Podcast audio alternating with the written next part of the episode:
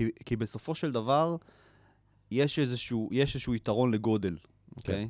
יש, יש בכלל איזושהי נקודה שנגיד, בוא נגיד שעסק מסוים הוא, אה, נגיד, עד אה, חמישה עובדים, עד שישה עובדים, עדיין אתה יכול לנהל את זה לבד, ואיכשהו צריך לתכלל את זה, בסדר?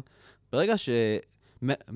מהנקודה הזאת עד הנקודה של, כמו שאמרתי, בערך 50 עובדים, יש gap מאוד גדול, כן. אוקיי? שה, שה, שהגישור עליו, מבחינתי לפחות, אם אין לך, אם אין לך financier, מישהו שמשקיע בחברה ונותן לך את היכולת לעשות את זה מהיום הראשון כמו שצריך, שזה בעיקר תלוי בך, כן. במשאבי זמן והיכולות שלך, הדרך מחמישה, שישה עובדים לחמישים עובדים היא גיהנום, אוקיי? זה כל כך קשה. כן. אוקיי? שם רוב העסקים נופלים. כי אתה מפסיק להיות מסוגל לראות את הכל ולאחוז בכל בכל נכון. הידיים, ואז או שדברים נוזלים, או שאתה מוצא דרך של לגרום לדברים לא לנזול, שזה הרבה פעמים ה... נכון. בבסיס, אני חושב, זה הנהלים וה... והסיסטמים, והרמה מעל זה, זה ה... הפלטפורמות וה... והטכנולוגיה והאוטומציה. נכון. אם הצלחת לחצות את הגאפ הזה, מהרגע הזה החיים נהיים מאוד קלים. אוקיי. אוקיי? כי אתה כבר לא צריך לעשות כלום.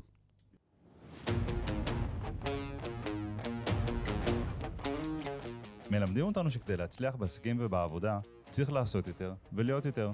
לשווק יותר, ליצור יותר מוצרים, להיות אנשי מכירות טובים יותר. אבל מה אם במקום לעשות יותר, הייתה דרך להוציא מכל פעולה שאתם כבר עושים יותר? בפודקאסט מדברים אוטומציה, נכניס אתכם לעולם המדהים של אוטומציה עסקית.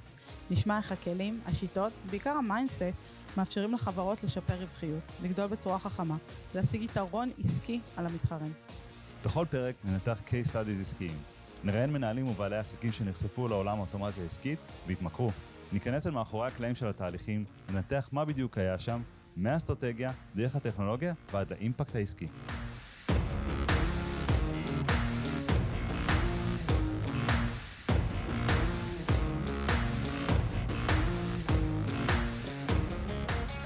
היי ענת. היי דודו, מה העניינים? מצוין, מה שלומך? בסדר גמור.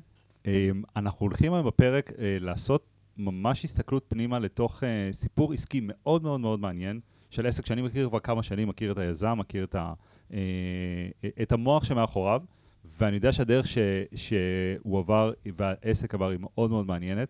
ואנחנו נמצאים פה עם יהודה ניב, מקבוצת ניב. מה נשמע? מצוין, יהודה, מה שלומך? מעולה, מעולה. איך הולך? מעולה, כיף להיות פה במשרדים שלכם, וכאילו... תודה, תודה אה, רבה. אחלה חוויה. בהחלט, משרדים מהממים, חייבים לבוא לפה. ענת רק מסתכלת על הקירות ואומרת, hmm, את זה לא קראתי, את זה לא קראתי, את זה לא קראתי. לוקחת, מחפשת לה ספרים לנסיעה כן. לחו"ל. אם משהו שלא חסר פה זה מה לקרוא. בדיוק, בדיוק. אה, אנחנו רוצים לספר את הסיפור של בהתחלה ספרי ניב, אחר כך קבוצת ניב, ובכלל כל הדברים שהקמת. רוצה לספר קצת עליך, קצת על קבוצת ניב, על, ה, על העסקים לפני שנצלול? כן, בשמחה. אז, אה, אז שמי יהודה ניב, אני אה, למדתי הנדסת חשמל, עד כמה שזה נראה תלוש. כן, כן? גם אני. כן, אה, והוצאתי ספר אי שם לפני, לפני יותר מעשור, וכשהספר שלי יצא, הבנתי כמה, כמה הוצאה לאור זה דבר שהרבה זמן לא התעדכן. אוקיי. אוקיי? כלומר, התהליך שאתה... כן. עברת בהוצאת הספר. התהליך שאני עברתי היה התהליך שכאילו... זה היה לי מוזר שככה עובדים, כאילו, בתחום ההוצאה לאור, אוקיי? כן. כאילו, שלח לנו את הספר בדואר. אוקיי? שלחתי בדואר. באיזה אוקיי? שנה זה היה? זה היה ב-2012. אוקיי. אוקיי? אה, כל מיני תהליכים שלא הבנתי למה עובדים בצורה כזאת. אמ, וסתם לדוגמה, נגיד את ההגעה היו עושים על דפים, כאילו כן. שולחים לך עם, עם סימנים אדומים על דף כדי שתעבור, זה כאילו, כאילו שיטות של... סך הכל הגיוני, לאלפ... דרך אגב, 2012, זה כאילו נשמע סוג של הגיוני. משהו פה לא הסתכל, לא... לי לא, זה לא, לא הגיוני, כי אתה יודע, אני בא מעולם ההנדסה. היה כבר מיילים, בא... והיה כאילו, אני לא מסכימה איתך שזה היה נשמע הגיוני. אוקיי. אגב, עד היום, אוקיי? יש הוצאה לאור ש, ש, שרציתי לקנות אותה לפני uh, שנתיים, הם עובדים בלי מייל, אין להם מייל. אוי ואבוי. יש מייל של המשרד, פעם בשבועיים מישהו בודק אותו, לראות מה קרה שם, בסדר? זה, uh, בדרך, בדרך כלל הוצ, הוצאות לאור, מי שמנהל אותם, זה אנשים שהם, אה, אתה יודע, גיל 60-70 כן. לחייהם. מגיעים מהתחום המקצועי, ועלו לדרגות ניהוליות. בדיוק. מאוד מסתכלים על הוצאה לאור כדבר מאוד מסורתי, זה בדרך כלל אנשים שאולי אפילו ירשו את העסק מאבא שלהם כזה, כן. זה, זה כזה אחרת. ו- ואני באתי לתחום הזה בגישה של, בקטע של בוא נעשה משהו חדשני. מדהים. אוקיי? בגלל זה גם משרדים נראים כמו חברת הייטק, ולא נכון. כמו איזה... לא התחלנו ככה, כן? התחלנו אה, מדירת סטודנט בבאר שבע, כן? למי ששומע אותנו ולא רואה וידאו כלשהו, זה הכי, אנחנו נמצאים הכי רחוק מדירת סטודנט בבאר שבע. כאילו, נכון. באמת משרדים יפהפיים, הם מטופחים, ו... יש ומאוד- אנחנו מקליטים את ה... יש לנו סרטון גם, אנחנו כן. נוכל להראות בדיוק איך נראים המשרדים פה. וזה, ויש גם יאללה. פה מאוד אה, אווירה של flow, של flow, אני מאוד אוהב, לפעמים אתה מגיע לעסק ואתה מרגיש את ה flow העסקי, איך דברים זורמים, ועשית לנו כן. tour בכל מקום, אבל רגע, אז היה לך את החוויה האישית שלך, של לבוא נכון. ולהוציא ספר, ואמרת, שאתה יודע, עכשיו הרבה אנשים, במקום הזה גם, אה, אה, למדת אלקטרוניקה, אתה מהנדס, כלומר, הרבה אנשים מהמם. אומרים, וואלה, נראה לי עולם אה, בעייתי, טוב, בוא, בוא, בוא נלך, נמצא משרה במה שלמדתי, ושגם נכון. משלם הרבה יותר כסף מאשר אה, נכון. אה, להיות סופר או להוציא ספרים. מה, בח... מה, מה, מה השתנה פה? מה היה הקליק שגרם לך להגיד, "אני- התחום הזה הוא, הוא מעניין אותי? תראה, אני, אני אגיד לך, זה, זה, זה כמה דברים שהתחברו לי באותה נקודה. הייתי אז באמצע תואר שני בהנדסת חשמל, אוקיי. אוקיי? התעסקתי בתחומים הזויים, בסדר? ב, ב, בדברים שכאילו... בעולם של, אה, של, אה, אה, של כל מיני דברים בגודל ננומטרי, אוקיי. אוקיי? שאתה אתה לעולם לא תראה את התוצר של מה, של, של מה שיצרת, אני, אוקיי? זה כל מה שקשור ל, ל, ל, איך מייצרים צ'יפים. ואת- בדיוק, כל מה שקשור לצ'יפ דיזיין ודברים כאלה, שאתה... גם למדתי את זה בתואר, ממש אהבתי את זה. זה, זה, זה מעניין מאוד, כן. אבל, אבל, אבל, אבל, אבל המעגל. שאני אתכנן, אני לעולם לא אוכל לראות אותו, אוקיי, פיזית. אוקיי. ואז פתאום יצא הספר. שלי. פתאום החזקתי ספר שאני הוצאתי, וואו. אוקיי? וספר ש, שכתבתי אותו בכלל כשהייתי חייל בשמירות, ישבתי ריתוקים בגלל הספר הזה, לא נורא, אבל כשהוא יצא, אתה יודע, מסע של ארבע שנים הסתיים, והחזקתי את הספר שלי, ואמרתי, בואנה, זה משהו שאני יכול להחזיק. מדהים. אוקיי? ו- ו- ו- ומאוד התרגשתי, הרגשתי מין מסוג של, סוג של, כמו נשים מאוד, מאוד, משוות את זה ללידה, אוקיי? שזה כזה ממש, זה, זה, להוציא ספר זה ממש לידה. אוקיי. אה, ו- ואז אמרתי, אוקיי, מאוד מאוד התרגשתי מהתהליך, אני רוצה להתרגש שוב פעם, אבל לא בא לי לעבור את זה עוד פעם, אז אולי נעזור לאנשים אחרים לעבור את מה שאני עברתי בקלות יותר. בוא נהיה דולה. סוג של. סוג של. ככה זה התחיל בעצם. זה, זה התחיל כי היה לי מרצה, אוקיי, ש, שאמר לי שהוא גם כתב ספר, הבאתי לו את הספר שלי במתנה, והוא אמר לי שהוא גם כותב ספר והוא רוצה להוציא אותו. לא, בוא, בוא, בוא. בוא אני אעזור לך. בדיוק. מדהים. וזה התחיל בזה שבכלל התחלתי לעזור לו איך להוציא את הספר שלו, אוקיי? אמ, ומפה לשם הוא היה הספר הראשון שהוצאתי לאור. וכשעשית את זה, עשית משהו, אנחנו מדברים הרבה, אה, גם בתפיסה שלנו, גם ב- בעבודה שאנחנו עושים, גם בפודקאסט על baby steps, על לעשות דברים כל פעם ב- בצעד אחד. כן. זאת אומרת, גם מהפכה שרוצים לעשות בעסק זה תמיד צעד ועוד צעד ועוד צעד. האם אתה יכול להגיד שנגיד, מה הדבר האחד שאולי עשית שונה מאותה חוויה לא טובה שאתה פגשת, אותה חוויה של דפים ו... ושלח לי בדואר וכל מיני כאלה? מהמם. אה, כשאתה התחלת, אה, אה, עשית צעדים שהם היו שונים, או שהתחלת עם אותו דבר שאתה עברת, רק אה, ראית, ניהלת את זה אתה? קודם כל, דבר ראשון? מחשבתי הכל. אוקיי. הכל על מחשבים, הכל... אה, אה, אז, אז לא היה בדיוק אוטומציות, כן? אבל אה, אה, כן, כן התחלתי לבנות נהלים שהם ממש שיטת עבודה, אוקיי? אוקיי. של איך לעבוד עם טמפלטים ודברים Mm. כאלה. התחלת לססטם. כן, כן, התחלתי לעשות סטנדרטיזציה, אוקיי? סתם אתן לכם דוגמה. שמתי לב שבהוצאות לאור, על הנושא של הפונט של, של הספר, יש ממש שיחה שלמה, שולחים לך כמה פונטים, ואתה בוח... ובסוף, בסוף, בסוף, בסוף, יש פונט אחד, שהוא הפונט הכי קריא בשפה העברית, שאיתו צריך לעבוד, אוקיי? אז אולי נפסיק לזיין את השכל על פונטים, ובואו נבחר את הפונט היחידי שעובד ונתקדם, כמו אוקיי? הנרי פורד שאמר, לא אכפת לי איזה מכונית, אה, העיקר יכולים שתהיה לקבל כל שחורה. צבע, שתהיה שחורה. אוקיי? זאת אומרת, אז, ניסיתי לחתוך את, השומן מהתהליך ולהפוך להתמקד תהליך שאפשר בעיקר. לעשות בו סטנדרטיזציה מסוימת, אוקיי? עד רמת האפשר, כי בסוף זה תהליך שהוא מאוד מגוון ומאוד דינמי, עם הרבה מאוד דברים, עם הרבה מאוד פרמטרים שמשתנים, כי אין שני, אין שני ספרים על המדף שנראים אותו דבר. נכון. זאת אומרת, אה, אה, לימים זה הפך לתהליך המאוד, אה, יש כאלה שיגידו מורכב, אני חושב שהוא מאוד פשוט. נגיד, אצלנו בספרי ניב, כל ספר יכול להיות מורכב מעד 70 תהליכים, אוקיי. אוקיי? שבדרך כלל מתוך ה-70 האלה זה בממוצע בין, אה, בין 15 ל-25 תהליכים שנבחרים מודולרית בהתאם למה שאותו סופר צריך, ולכל, ולכל תהליך כזה יש כ-20 פרמטרים שאנחנו מזינים לתוך המערכת, שמגדירים המון דברים בתוך התהליך, ומתוך זה נוצר אחרי זה flow שלם של פרויקט שנוצר אוטומטית עם מלא טסקים. עם מלא...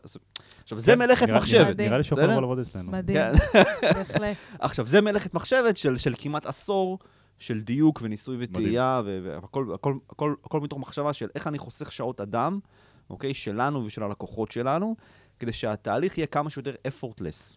כמה שפחות friction בתהליך, אני רוצה שהספרים יצאו מהר. כי, כי יש פה גם משהו שהוא, כן. יודע, בסוף ספר זה תהליך יצירתי, ואני צריך להוציא איזה משהו אה, אה, ש, שהוא לא, מעבר לטריוויאליטי, זה לא אימייל, זה אני צריך להוציא פה, ו, נכון. ובעצם אתה בא ואומר, אם, וזה נכון לדעתי בכל עסק, אם כמה שיותר נוכל להעלים את המסביב, יהיה לנו זמן להתמקד ביצירתיות, במה שחשוב, ב- בדברים האלו, באנשים. ב- באנשים ובסיפור. שלהם. גם צריך להוריד את. השיקול דעת. זאת אומרת, כמו שאתה אומר, יש אה, שלושה, שלושה ישראלים, עשר דעות, אז מה זה משנה איזה פונט? יש פונט אחד שעובד, תרוצו נכון. עליו.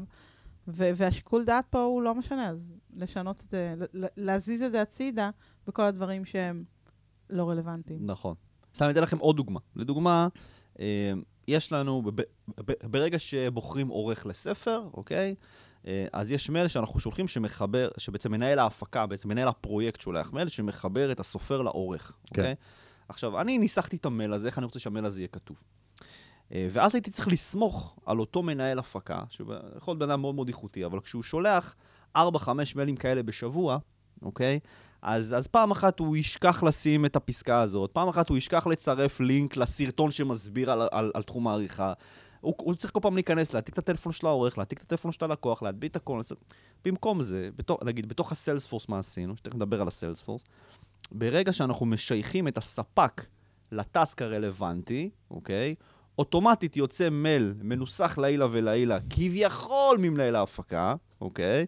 המייל נשלח כבר אוטומטית, המ- המייל כבר מנוסח, במייל יש סרטון, במייל מצורף כל מה שצריך להיות מצורף, הכל כבר, זאת אומרת, התבנית מתמלאת אוטומטית עם שם הלקוח, עם שם. העורך, עם הטלפון, עם הזה. עכשיו, למה זה טוב? אחד, חסכתי זמן, חסכתי עבודה סזיפית. נכון. אוקיי? הרי זה אותו מייל שצריך להישלח, אוקיי? זה לא איזה... אה, שתיים, אה, אה, ח- חסכתי בעיות של, של, אה, של בדיעבד, הוא כן שלח, הוא לא שלח, אני יודע בוודאות שזה נשלח.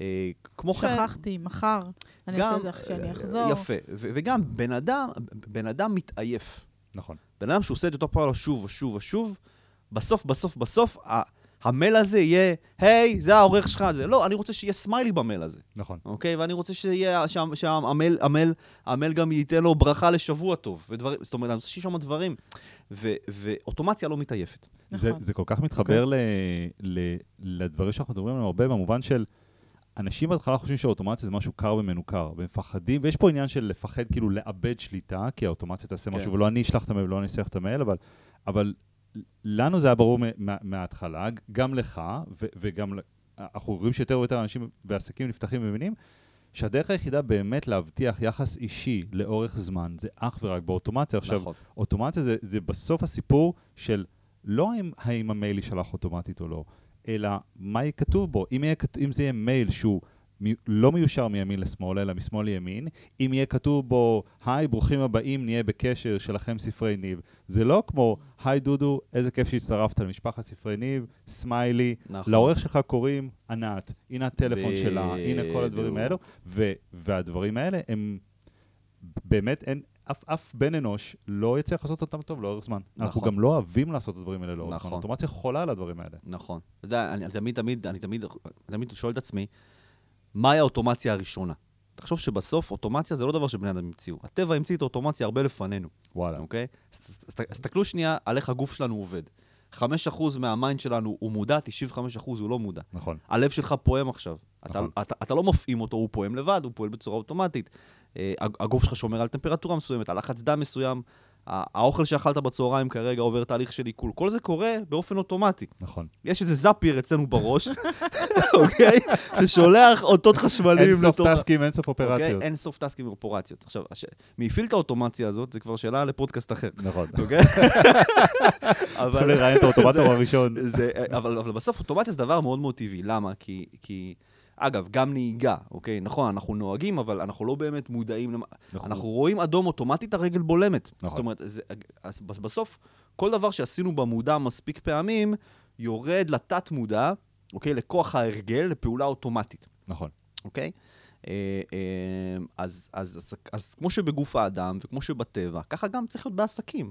שיש לך פעולה מסוימת שהיא חוזרת על עצמה שוב ושוב ושוב ושוב ושוב, למה שתמשיך לעשות אותה בעצמך? לא, הזמן שלך, היום, זמן זה המשאב הכי יקר. נכון. אוקיי? אם אני יכול לחסוך זמן לעובדים שלי, אוקיי? אותו, נגיד, אותה דוגמה שהבאתי לך, ש- של, של, של אותו מייל. שמחבר בין עורך לזה, יש לנו 120 כאלה. נוסחים של מיילים? כן, 120 אה, מיילים. אוטומטיים ש- ש- שסופר מקבל בתהליך ההפקה שלו, אדיר. אוקיי? אז... אז... גם דרך אגב, דבר כזה, מעבר ל- לעשות לבן אדם את ה onboarding בצורה נעימה ונחמדה, זה גם חוסך לך אחר כך במשאבים בשירות לקוחות, לדוגמה של, היי, סגרתי אתכם לפני שבוע ואף אחד לא דיבר איתי, אף אחד לא אמר לי כלום, אה, מה, מה קורה? זה... את, את, אתה פותר את הבעיה לפני... לפני שהיא נכון. נוצרה בכלל, בזה שאתה נכון. מתקשר את הכל בצורה נורא נורא ברורה, נורא נורא בהירה. ו- נכון. אז אתה ככה בתחילת דרכך, אה, כ... כעוזר להוציא ספרים, נקרא לזה, או לא היית עדיין הוצאה? הייתי חבר טלפוני של אנשים אוקיי. שרוצים להוציא ספר. ככה זה התחיל, זה התחיל מלעזור לחברים, לאנשים שאני אוהב ומעריך. ודרך זה ראית איך התהליך מתבצע במקומות שונים? אה, דרך זה התמקצעתי יותר בהמון המון ניואנסים, אוקיי? של, של בכלל מה זה להוציא ספר. אה, ואז היה לי את הרעיון היומרני הזה של כאילו... בוא בוא- נעשה את זה טוב בוא. נעזוב את התואר השני. הייתי אז גם שותף באיזה סטארט-אפ שלא היה לו שום סיכוי, אה, אז, אז לא ידעתי את זה כמובן, אבל היום בדיעבד אני אומר לעצמי, מה חשבנו לעצמנו, אוקיי? אוקיי? אה, אז החלטתי לעזוב את כל מה שאני עושה באותם ימים. הייתי אז, אה, הייתי אז מרצה במכללה הטכנולוגית בבאר שבע, לימדתי אה, הנדסאים, כל מה שקשור לחשמל, פיזיקה, אלקטרוניקה, מתמטיקה. עזבתי את כל זה והחלטתי להקים הוצאה לאור, אוקיי? איזו החלטה לא סטנדרטית החלטה לא לבחור בן סטנדרטית. כמה? 20 ו... הייתי אז בן 25. ו- ואני אגיד לך, ה- ה- ה- ב- ב- עברתי מש- מ- מ- ממצב שבעצם אני זה שתכלל את הכל, אוקיי? כלומר, אני, אני, אני, אני, אני תמיד אוהב להגיד שהייתי גם המנכ"ל וגם הסבל, אוקיי? אוקיי? הי- הי- הייתי גם זה שבסוף נוסע לבית דפוס, מעמיס את הספרים. בניסן ג'וק שהייתה לי אז, ונוסע לנהריה לפרוק את הספרים, ומעלה אותם בבדרגות לבית של הלקוח. ונהנית מכל שנייה. נהניתי מהעשייה, כן. אוקיי? אבל, זה היה הסלינג, זה היה כן, כאילו, כן, זה היה עבודה. והיום, היום שאני בכלל מנהל חברה אחרת, אוקיי? שתכף אספר עליה, היום בקבוצת ניב, המעורבות שלי, אוקיי, בזכות זה ש, שבניתי שיטות עבודה, אוטומט, חלקם מבוססות אוטומציה, חלקם מבוססות נהלים ובני אדם, אוקיי? יש פה בקבוצת ניב 60 איש במשרה מלאה וכמעט 400 פרילנסרים, ש- וואו. שהכל מנוהל בצורה מאוד שיטתית ואוטומטית, אבל, אבל, אבל בעצם פיניתי את עצמי. עכשיו, יש לי עסק ש, שהוא, שהוא, שהוא עומד באותו מבחן האוטובוס שדיברנו עליו כן. לפני שהפודקאסט הזה התחיל. אז בואו נספר מה זה מבחן האוטובוס. מבחן האוטובוס לעסקים. כשאני זה- שמעתי את זה רציתי לקפוץ מהחלון. כן. אז, אז בעצם אני תמיד בוחן עסקים במבחן האוטובוס, שזה אומר, אה, אם מחר נכנס בך אוטובוס, מה קורה לעסק? מה קורה לעסק? זו שאלה כל כך ו- אה, מפחידה וכל כך טובה. כי רוב האנשים, אין להם עסק, יש להם עיסוק. אוקיי. העסק שלהם מאוד מאוד תלוי בהם, אוקיי? הם גם המנכ"ל וגם הסבל, בסדר? ואז אם הם יוצאים מהתמונה, אין עסק, אוקיי? יכול להיות שיש כמה עובדים, אבל בסוף העובדים האלה, הם לא יכולים להחזיק את הפעילות במקומך. ו- ו- ובסוף, אני חושב שהמסה הקריטית בעסק שהוא self-sustain, זה בערך 50 עובדים, אוקיי. להערכתי. תסביר אוקיי? מה זה אומר, כאילו, מה זאת אומרת המסה הקריטית בעסק שהוא סיסטם? זה מה שצריך בשביל שעסק יוכל... בסוף אתה צריך מנכ"ל, ואתה צריך תחתיו איזה 4-5 סמנכ"לים, כן. אוקיי? וכל סמנכ"ל צריך כמה תתי מנהלים תחתיו, וכל מנהל כזה צריך להחזיק כמה חברי צוות. נכון. ההיררכיה הזאת שתיארתי הרגע, זה בערך 50 איש במינימום, אוקיי? בשביל שהעסק יוכל... בשביל שהעסק לא- יוכל לא שיש לך מנכ"ל? שיש לך, אתה מדבר רק איתו, אני מתנהל עם בן אדם אחד פה בארגון, אוקיי? ה- המנכ"ל של קבוצת ניב זה ניר עידו, אוקיי? שאני והוא מכירים מ-2016, חברים מאוד טובים. לימים הצלחתי לשכנע אותו אה, לעזוב את העסק שלו ולעבור לנהל את העסק שלי.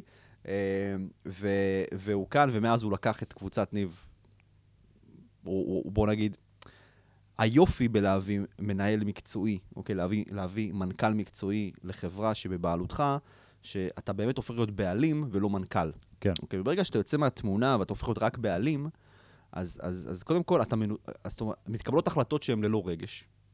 כי אני, כל החלטה שקיבלתי פה בקב- בקבוצת ניב או בספרי, תמיד הייתה החלטה רגשית, כי זה כן. ה baby שלי, כי אני, נכון. כי אני עובד 24-7 לבנות את הארגון הזה, אוקיי?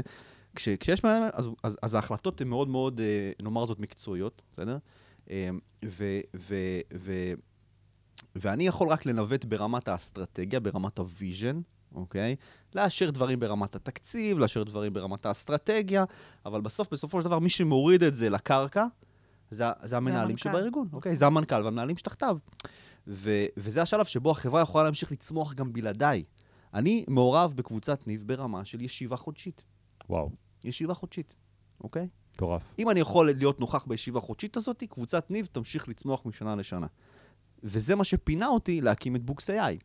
אז אוקיי? אנחנו תכף נדבר על Books. נכון, כן. אני רוצה שגם נדבר על Books וגם נדבר כן. על, אה, על, אה, כן.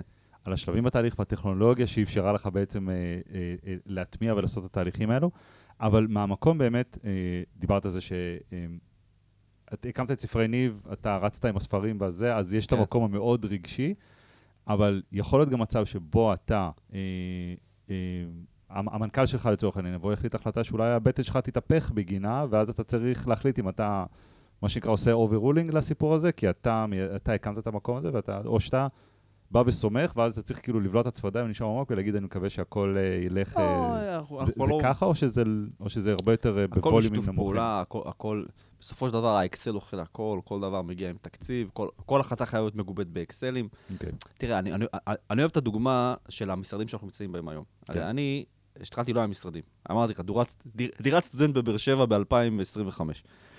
אה, אה, סליחה, ב-2015. כן. סליחה. לא, 2000. כן, 2000, אוקיי. ו, ו, ואז הייתי צריך לעשות מהלך ולעבור למרכז, ולפתוח משרד בהרצליה.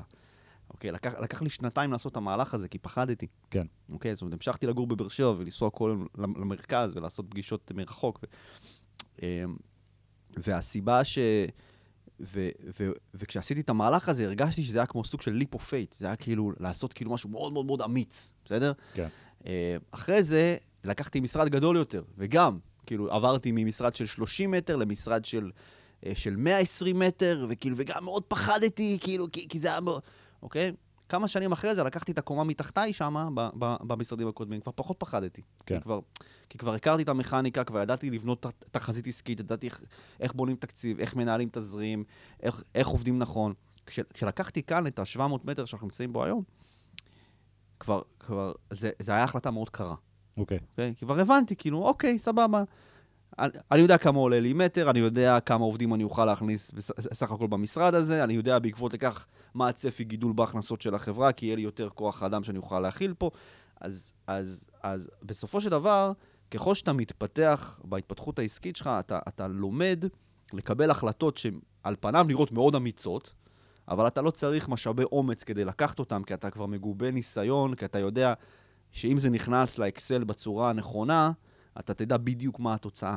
זה ממש להיות אוקיי. data driven, כלומר, המקום הזה של לתת תמיד. ל data לנהל. לקבל החלטות כן. מבוססות data. תמיד, נכון, ו- תמיד, תמיד, תמיד, תמיד, תמיד. ו data driven זה יכול להיות, אה, אה, מדברים על זה הרבה בהקשר של סטארט-אפים, של להיות, אה, לפתח את מה שה users מבקשים ומה שזה, אבל data driven זה גם להיות, להסתכל פנימה ולדעת לנהל את ה data ואת הדברים הפנימיים אה, אצלנו. כן. איפה למדת את כל הדברים האלה? כי אה, סטודנט לתואר שני בהנדסת חשמל, לא לא לומד, אה, לא לומד את לא. הדברים האלו. אף אחד לא מלמד אותך כלום בחיים האלה. אוקיי. הכל אתה לומד בשיניים, בציפורניים. בעבודה קשה, בלהישאר לתוך הלילה, ברגע האחרון, וזה, לשאול, פתאום אתה מגיע לבן אדם הנכון עם התשובה הנכונה בזמן הנכון. אין, זה, זה, יש לי המון מנטורים שאני לומד מהם כל הזמן, אוקיי? ו, והם, והם, והם הרבה הרבה עוזרים לי וחוסכים לי שיעורים מאוד יקרים, זה חשוב. אוקיי? אבל יש גם שיעורים ש, ש, שלא מצליחים לחסוך לי אותם, ואני לומד אותם בדרך. הקשה. אני? אומרת את זה לסטודנטים שלנו כל הזמן. שעצם זה שהם באים ומקשיבים, ודברים שאנחנו כתבנו בדם, הם מקבלים את זה היום על מגש של נכון. כסף. וזה- וזה קיצור דרך שאנחנו הרבה פעמים מדברים עליו. קיצור דרך מטורף. נכון. אה, כל הזמן. זאת כן. אומרת, אנחנו כבר המון המון שנים באוטומציות, ודברים שאנחנו יודעים היום, אה, הם פשוט באים, וזה נראה להם מאוד ברור. כן, בסופו של דבר, תמיד, סתם, עכשיו היה לנו גם כן איזשהו אתגר שניסינו לפתור, איזשהו משהו, ואז אמרתי, חברים, זה לא הבעיה שלנו לפתור, מישהו כבר פתר את זה. בדיוק. לא- אנחנו לא יכולים לפתור הכל. נכון. זה כבר פתור, בטוח מישהו פתר את זה. תמצאו את הבן אדם שפתר את זה, שיביא את הפתרון, אוקיי? יש- יש, אז- יש אז, הרבה אה, נקודות כאלה, כן. לנו גם בעבודה שאנחנו כאילו מסתכלים על משהו, אנחנו אומרים, שוברים את הראש, שוברים את הראש, ואז אנחנו אומרים, לא, לא, לא, לא, לא, לא, לא נציב פה את הגלגל, מישהו פתר את הדבר הזה. עכשיו, מישהו זה. יכול להיות ללכת ל... לחפש בגוגל, יכול להיות אה, עוד שנה אף אחד לא יגיד לחפש בגוגל, יגיד לחפש רק ב... לשאול את צ'אט GPT. אמ, אבל גם אה, לחשוב טיפה רחב ולהגיד מי סוג האנשים שפותרים את סוג הבעיות האלו, ולמצוא אותם ולשאול אותם פשוט, נכון. תגיד, את זה וזה אתה יודע לעשות. אמ, החקירה הזאת היא מאוד מעניינת. אמ, אז כש, כשיצאתם לדרך, אז שוב, זה היית אתה בהתחלה, ולאט התחלת לבנות יותר להעסיק, ויותר... אה, אה, התחלתי להעסיק עובדים. כשאתה מתחיל להעסיק את העובד הראשון, הדבר הראשון שהרואה חשבון שלך יגיד לך זה, אתה, אל תעסיק עובדים. אוקיי? כי רואה חשבון הוא לא יועץ עסקי, צריך נכון. לזכור את זה, ממש. בסדר? למדנו את זה גם אה, בדרך הלא קלה. אין מה לעשות, אין מה לעשות. אה, אה, והתחלתי להעסיק אנשים, והתחלתי לצמוח. ואיפה אתה מנהל את... איפה העסק מנוהל עכשיו? ששוב, אנחנו מדברים על מה? 2014, 2015? אין, אין מערכות טכנולוגיות, זה הכל באקסלים? זה לא, הכל זה, ב... זה מיילים, אקסלים, אתה יודע, זה... זה, זה כי, כי זה הכל היה עדיין בהתהוות, כן? אבל עוד פעם, הגישה תמיד הייתה טכנולוגית. כן. בסדר? הגישה תמיד הייתה... הבנת שזה edge מסוים, איזה יתרון מסוים שיכול להיות לכם על פני בתעשייה השוק? שלי, כן. תעשייה- אוקיי. אם הייתי בא לתעשיית הסייבר, כנראה שאני... כן, אבל בסוף דבר. אתה פועל ב- ב space שלך. בדיוק. בהוצאה לאור, ספרי ניב זה עוף מוזר, אוקיי. אוקיי? ספרי ניב, היום זו הוצאת ספרים הכי גדולה בישראל. אנחנו מוציאים 1,200 כותרים בשנה, וואי, זה מטורף. שהבא בתור אחרינו מוציא בערך 300. וואו. אוקיי? זאת אומרת, אנחנו, אה, אה, אה, אנחנו, אנחנו כל כך לא פרופורציונליים בגודל ובעוצמה שלנו ביחס למה, ש, למה שגופים אחרים מסוגלים להפיק, אוקיי? אה, אה, ו... כאילו, תחשבו שיש כרגע אלף ספרים בתהליך הפקה, as we speak, כרגע. שהפקה זה איפשהו בין סגר. עסקה לספר בחנויות. כן, כן. איפשהו בין, אפילו החל מתהליך הכתיבה, כי יש לנו כותבי צללים שיכולים לכתוב לך את הספר, כן. אוקיי? עד אה, שלבי העריכה, שלבי הגרפיקה, שלבי ההדפסה, שלבי ההפצה, שלבי השיווק, זאת אומרת, איפשהו, איפשהו בדרך, כל אחד, כל אחד בשלב שלו, לכל אחד כזה יש מנהל פרויקט, לכל אחד כזה יש נותן שירות שכרגע עובד על משהו, לכל אחד, כל אחד כזה אה, אה, אה, אה, יש אוטומציות שרצות, אוקיי? כל, אז כל אחד כזה יש data, בסוף, בסוף העסק האמיתי שלי זה data, אוקיי? לי, לי יש את data הספרים, הספרים והסופרים הכי גדול בארץ. על, על, אוקיי. על הסופרים וגם על תהליך הכתיבה עצמו, כן. ואני חושב שזה גם, טוב, אנחנו נגיע בהמשך לבוקס, אבל זה לדעתי מה שגם יוכל לאפשר לכם לבוא ולהגיד, אנחנו גם מקימים סטארט-אפ בתחום. נכון, נכון. כי, כי, כי בסופו של דבר, יש איזשהו, יש איזשהו יתרון לגודל, אוקיי? יש, יש בכלל איזושהי נקודה שנגיד, בוא נגיד שעסק מסוים הוא, אה, נגיד, עד אה, חמישה עובדים, עד שישה עובדים, עדיין אתה יכול לנהל את זה לבד, ואיכשהו איכשהו צריך לתכלל את זה, בסדר? ברגע ש... מהנקודה הזאת עד הנקודה של, כמו שאמרתי, בערך 50 עובדים, יש gap מאוד גדול, כן. אוקיי? שה, שה, שהגישור עליו, מבחינתי לפחות, אם אין לך, אם אין לך financier, מישהו שמשקיע בחברה ונותן לך את היכולת לעשות את זה מהיום הראשון כמו שצריך, שזה בעיקר תלוי בך, כן. במשאבי זמן והיכולות שלך, ה- ה- ה- הדרך מחמישה, שישה עובדים לחמישים עובדים היא גיהנום, אוקיי? זה כל כך קשה, כן. אוקיי? שם רוב העסקים כי נופלים. אתה מפסיק להיות מסוגל לראות את הכל ולאחוז בכל בכל נכון. הידיים, ואז או שדברים נוזלים, או שאתה מוצא דרך של לגרום לדברים לא לנזול, שזה הרבה פעמים ה... נכון. בבסיס, אני חושב, זה הנהלים וה, והסיסטמים, והרמה מעל זה, זה ה, ה, הפלטפורמות וה, והטכנולוגיה והאוטומציה. נכון. אם הצלחת לחצות את הגאפ הזה, מהרגע הזה החיים נהיים מאוד קלים, אוקיי. אוקיי? כי אתה כבר לא צריך לעשות כלום. דיברתי פעם עם אה, יועץ עסקי שהכרתי הרבה שנים, והוא, אה, והוא ככה הכיר, הוא הכיר את העסק שלנו, והוא אמר, אה, דיברתי איתו על אתגרים שיש לנו בסוף, ב- ב- ב- ביומיום ובהרבה דברים, והוא אמר, תשמע, אם הייתי מנציח, אם הייתי מצ, אה, מצניח עכשיו את מנכ"ל קוקה קולה העולמית להיות, אה, לנהל את, את, את עסק קטן כמו שלנו, הוא, הוא לא מצליח בחיים, כי הוא רגיל שהוא אומר דברים, והצבא של אנשים. הולכים, אבל כשאתה בעסק קטן, אין צבא של אנשים, זה או שאתה הצבא של האנשים, או שאתה מביא, כמו שאמרת, אה, מימון כלשהו בשביל להביא איזה צבא של אנשים, אבל אתה צריך גם לדעת לנהל את זה. או שאתה מוצא את הדרך שאוטומציה נכון. תתמוך ותחזיק בכל הדברים האלה. נכון. אז אני מזמין את מנכ"ל קוקה קולה אה. לנהלת יש לנו. לי שאלה. כן. אמ, בשנים האחרונות מדברים על זה שהפרינט מת.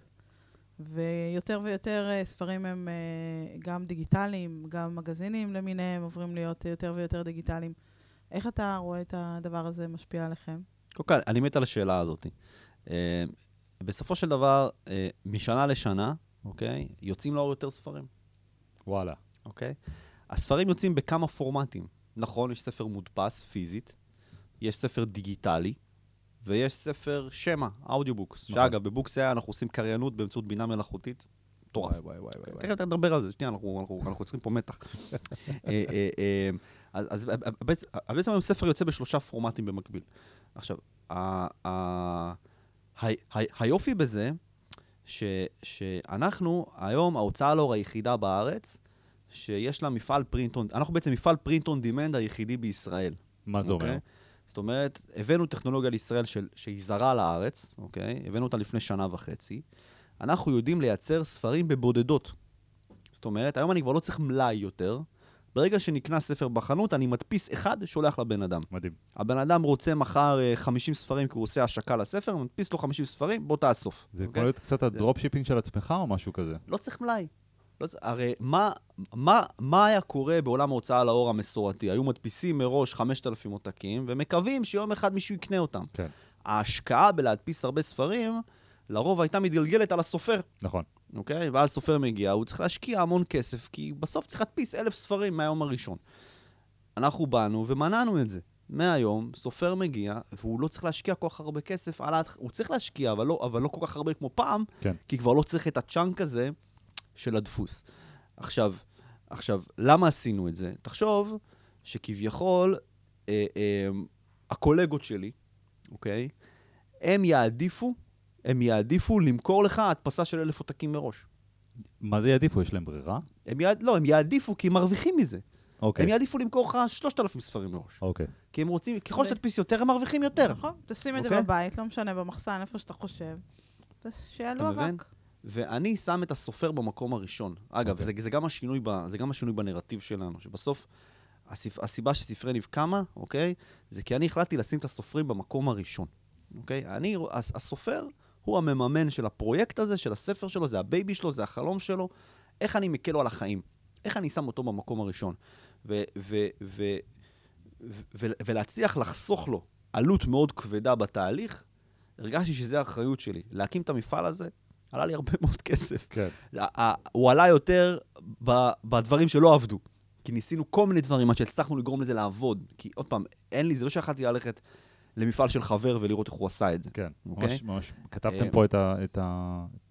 מצחיק, כתבתם את הספר, את הספר נהלים שלכם, כתבתם תוך כדי הטיסה. משהו כזה, אפשר לומר ככה. אה, אבל- היום, אנחנו היום היחידים בארץ שיכולים לעשות את זה. עכשיו, היתרון פה, זה נותן לי, זה נותן לי אדג' תחרותי מטורף. כן. אוקיי? כי, כי אני יכול לעשות משהו שאף הוצאה לאור לא יכולה לעשות, בסדר? ועוד פעם, זה, זה היתרון לגודל, אוקיי? כי, כי, כי כדי להגיע למצב שאני יכול להקים מפעל, הייתי צריך להיות מסוגל לממן את, ההרפתקה הזאת. נכון. אוקיי? ו, וזה הרפתקה לא רק של כסף, זה הרפתקה גם של, של משאבים מחשבתיים של איך פותרים את זה. כן. אוקיי? של, אוקיי, אני יודע שזה קיים בעולם, אף אחד לא מוכן ללמד אותך איך הוא עושה את זה, אוקיי? כי כולם... כן, היו דברים כאלה בעולם כבר של אה, קיים, ברור, הוצאת ספרים בטח. כל כך אה, אה, בטח, זה קיים. טכנולוגית ויעילה. ו... אה, עוד פעם, מבחינת השיטה של. התהליך שלנו, אני לא חושב שמישהו לקח את תחום ההוצאה לאור לקצה כמונו בעולם, אוקיי. אוקיי? אה, שזה גם התשתית ל BooxAI, כי בסוף, אה, אה, אה, בסוף, נגיד ב BooxAI, אני לוקח את כל מה שבנינו כאן, ואני לוקח את זה עוד יותר לשלב הבא, כי אני משלב פנימה גם בינה, בינה מלאכותית. אז בוא כן, תספר אוקיי? מה BooxAI עושים, כי אנחנו... אז, אז, אז, אז, אוקיי. נראה אז, לי שהגיע הזמן. אנחנו כן. במתח. אז, אז, אז, אז תראו, אני, אני, אני אז, ב, ב, לפני שנתיים בערך, הבנתי את, ה, את הסוג של המהפכה שאנחנו חווים עכשיו בתחום הבינה המלאכותית, שכל יומיים קם כלי חדש שעושה לך משהו באמצעות AI, כן. אוקיי? אני הבנתי שלשם העולם הולך כבר אז. כבר קלטתי, שיחקתי קצת עם GPT, הוא כבר אז, שעוד היה אפשר קצת, הבנתי לאן זה הולך. אמרתי, אני חייב להתחיל אה, אה, לשלב את זה איכשהו בתחום של ההוצאה לאור, אה, ולא כל כך הבנתי לאיזה כיוון זה ילך, בסדר? מה שעשיתי זה, זה השקעתי 200 אלף דולר מכיסי בדבר הזה, אוקיי? ו- והקמנו חברת uh, סטארט-אפ, שהתפקיד שלה היה לראות האם ניתן לקחת את כל תהליך ההוצאה לאור ולעשות אותו בצורה אוטומטית מוחלטת. ללא בני אדם. ללא מעורבות אדם בכלל, וואו. אוקיי? ראינו שאי. אפשר. ראינו שאי אפשר. הבנו שחייב בן אדם שיגשר על פערים מסוימים. אוקיי. ואז עשינו מינימיזציה על הדבר, ואמרנו, מה, מה המעורבות האנושית המינימלית הנדרשת כדי שייצא ספר כמה שיותר מהר? והייתם כבר אחרי הוצאה של כמה אלפי ספרים מספרי יניב, זאת אומרת, אחרי את שהוצאתי לאור למעלה מ-5,000 ספרים, אה, ואחרי שהפכתי למומחה בינלאומי בהוצאה לאור, אז, אז היה, לי, היה לי יתרון יחסי בלפתח את התהליך הזה, נאמר כן. את זה ככה. אה, וכמובן שגם אני לא לבד, אה, יש לי פה צוות מדהים של אנשים אה, ש, ש, שעזרו לי בבנייה של, ה, של ה flow של BooxAI, ובעצם הצלחנו לייצר flow שבו ספר יוצא תוך שמונה ימים, עם מינימום וואו. מעורבות אדם. וואו. רגע, אוקיי. מה נקודת ההתחלה? נקודת אנחנו- שיש לי הכל כתוב, שיש לי רעיון. יפה, שאלה טובה. אנחנו נכנסים כרגע משלב ההגעה בלבד. אנחנו לא, לא אוקיי. יכולים משלב העריכה עדיין. אם סופר שמגיע לבוקסאי רוצה גם שירותי עריכה, או תרגום, או כתיבת צללים, אנחנו נותנים לו פשוט הצעת מחיר מבוססת אדם, כן? אוקיי. אבל, אבל אם הוא רוצה, אה, משלב ההגעה עד שלב ההפצה, הפצה בינלאומית בלמעלה מ-100 ערוצי הפצה, אוקיי? סתם אתן לך דוגמה, תחשוב שעכשיו סופר, בדרך כלל סופר שמוציא ספר בעצמו, מעלה את זה לאמזון וזהו, פה זה נגמר. כן. אני מדבר כרגע על סופרים אמריקאים, בואו שנייה נעשה הפרדה. BooxAI זה לקהל, לקהל הסופרים האמריקאים. כן. הוא מעלה את הספר לאמזון ופה זה נגמר. באמזון עולים כל יום 2,000 ספרים. מה שנקרא, בהצלחה שיראו את שלך. בדיוק, אף אחד לא ידע עליו, אף אחד ואז לא זה קם. ונופל הרבה על יכולות השיווק שלי, או השם שלי, או המותג שבניתי. לא רק, זה נופל לפעמים על דברים טכניים בתוך ה metadata של הספר, האם ידעת לעשות איזו אה, אופטימיזציה, אוקיי. אוקיי? לבחור את הקטגוריות הנכונות, מילות- מפתח נכונים, אוקיי?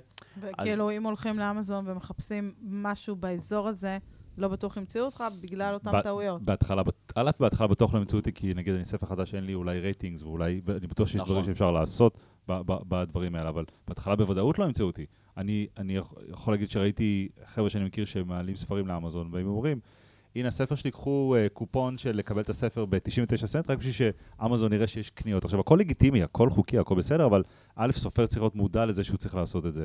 ב', יש לזה עלויות. כלומר, זה, זה לא תהליך טריוויאלי ופשוט למי שלא מגיע מהעולמות האלה. נכון. אה, בדרך כלל מה, ש, מה שסופרים אמריקאים עושים, הם פשוט משלמים למומחה אמזון שיעשה להם את זה. אה, זה שירות, בדרך כלל שירות יקר, אה, והם גם צריכים לשלם למי שיעשה להם הגעה, ומי שיעצב להם כריכה, ומי, ש, ומי, שיעשה להם פורמטינג לספר, ו, וזה רק לאמזון. עכשיו, יש להם... אנחנו ב BooxAI עובדים עם למעלה מ-100 פלטפורמות, Barnes Noble, Baker and Taylor, Books-A-Million, ובסוף, אז נגיד וסופר מחליט שהוא רוצה להעלות את זה לכל המאה הפלטפורמות האלה, נגיד, כן? עם כל אחד כזה הוא צריך לחתום הסכם, עם כל אחד כזה הוא צריך לעשות resizing לקבצים בצורה מסוימת, כל אחד כזה הוא צריך לעשות אופטימיזציה ל metadata כמו שהם רוצים לקבל את הקבצים. אה, ואז הוא גם צריך אה, לי- לי- לי- לי- להתעסק בכל נושא הגבייה מהם, ולכל אחד יש איזה מינימום של 100 דולר, שפחות מזה הוא לא משלם לך, ו... סרט. ממש. תראה, אז אתם כאילו כמו aggregator לכל הסיפור הזה. הסופר, היום בפלטפורמה של BooxAI, סופר מגיע, עושה drag and drop לספר שלו, הספר עובר הגהה, הספר עובר formatting, אוטומטית מעוצבת כריכה, הוא בוחר את הכריכה שהוא אהב, הכל, הכל, הכל אה, AI driven. אה, אה, ברגע שהוא, ברגע שהוא סוגר והוא מאשר את כל הקבצים, הק- הקובץ מופץ ב-100 ערוצי הפצה, כל ה resizing, כל ה metadata optimization, הכל קורה אוטומטית. וואו. אוקיי? אה, יש לנו כבר, יש לנו כבר 150 יוזרים שעובדים עם, שעובדים עם המערכת שלנו. שהם בעצם סופרים? כאילו, אתה אומר יוזרים זה סופרים. סופרים אמריקאים שהוציאו ספרים באמצעות המערכת שלנו. מדהים. אה, אה, המסלולים מתחילים מ-69 דולר בחודש עד 129 דולר בחודש, וואו. כשאתה יכול להוציא גם ספר דיגיטלי, גם ספר print on demand, אוקיי? וגם ספר שמע. עכשיו, תחשוב שסופר, הוא, הוא- נגיד הספר שלו הוא הסתיים, הספר יצא, עכשיו אנחנו משמיעים לו בצד, בוא שמע רגע חמש דקות מהספר שלך. אז קודם כל, הוא מדהים. בוחר אם הוא רוצה אה, קריין או קריינית. ואז הוא בוחר אה, איזה, איזה מבטא הוא רוצה, מבטא בריטי, מבטא אמריקאי, מבטא אוסטרלי. בוחר בא לי להוציא. ספר באנגלית עכשיו? כן, כן. רק בשביל לשמוע קריינית במבטא אנגלי, מקריאה. אותו, יואו. ואז אתה בוחר איזה בחורה עם מבטא בריטי כזה, אוקיי? יואו, סבבה. אה, אה, אה, עכשיו, כמובן שהיום טכנולוגיה של הקראה באמצעות Machine Learning היא נשמעת טוב, לא מספיק עדיין ברמה של הגייה של שמות, ערים. אז, אוקיי. אז אנחנו נותנים, לס... אז זאת אומרת, זה עושה 95% מהעבודה מצוין, עדיין 5% חסר לנו. אנחנו נותנים לסופר אפשרות להתחבר לתוך הקובץ שלו, של השמע שלו, לבחור את האזורים הספציפיים שבהם הייתה בעיה, ואותם לתקן באמצעות הוספת אה, מילות AAV או אותיות AAV כדי לתקן את הפולנס אתה יכול לתת לנו דוגמה לזה, נגיד, משהו, מילה שאותו AI עלול אולי לפספס, ומה בעצם הסופר עושה? נגיד עכשיו יש איזשהו. אה, שם מסוים ש- שה- שההגיה של השם הזה לא הייתה נכונה, הוא יכול להיכנס, להוסיף אי באמצע, ואז זה מסתדר. זה, אוקיי. תמיד אתה אוקיי. שומע את זה כשאם אתה מקשיב ל-Waze, אז תמיד היא אומרת רחובות בצורה הזויה כזאת. זהו, אני בווייז באנגלית זה. והיא לא אומרת רחובות, אבל שמדי פעם אני שומע ווייז בעברית, אז אני אז יודע ש... זה בדיוק זה. היא אומרת רחוב, תשר נחוב עסקי. משהו כזה, בצורה הרבה יותר גרועה. כן. אז, אז בדיוק מה שצריך לעשות זה לתקן את האותיות, שהיא תדע לאיית את זה נכון. זאת אומרת, אגב, היופי שגם המערכת לומדת, אז, אז, אז ברור. בסופו של- דבר ככל שנוציא יותר ספרים ונעשה יותר תיקונים, וואו. בסוף הסופרים שלנו מ- מ- מלמדים את המערכת שלנו. איך להיות טובה יותר. מדהים. אה, אה, אז, אז, אז הר- הרעיון הזה נולד מתוך זה, אוקיי, בניתי הוצאה לאור שהיא אה, אולי הכי גדולה בארץ, אבל את מי זה באמת מעניין? אתה מבין מה אני מתכוון? זה לא, כאילו, האימפקט שלך יכול להיות גדול יותר. בדיוק, בדיוק. איך, אני עוזר לכל הסופרים בעולם, לא רק לסופרים הישראלים? אוקיי, אוקיי, לסופרים הישראלים פתרתי את כל הבעיות. כל סופר ישראלי שייכנס פה למשרדים, פתרתי לו את כל הבעיות. מדהים. אוקיי? מה עם הסופרים האמריקאים? אוקיי? מה איתם? בואו נעזור גם להם. ופה בעצם החלטנו לצאת לדרך עם הדבר הזה. אז רגע, אבל כן.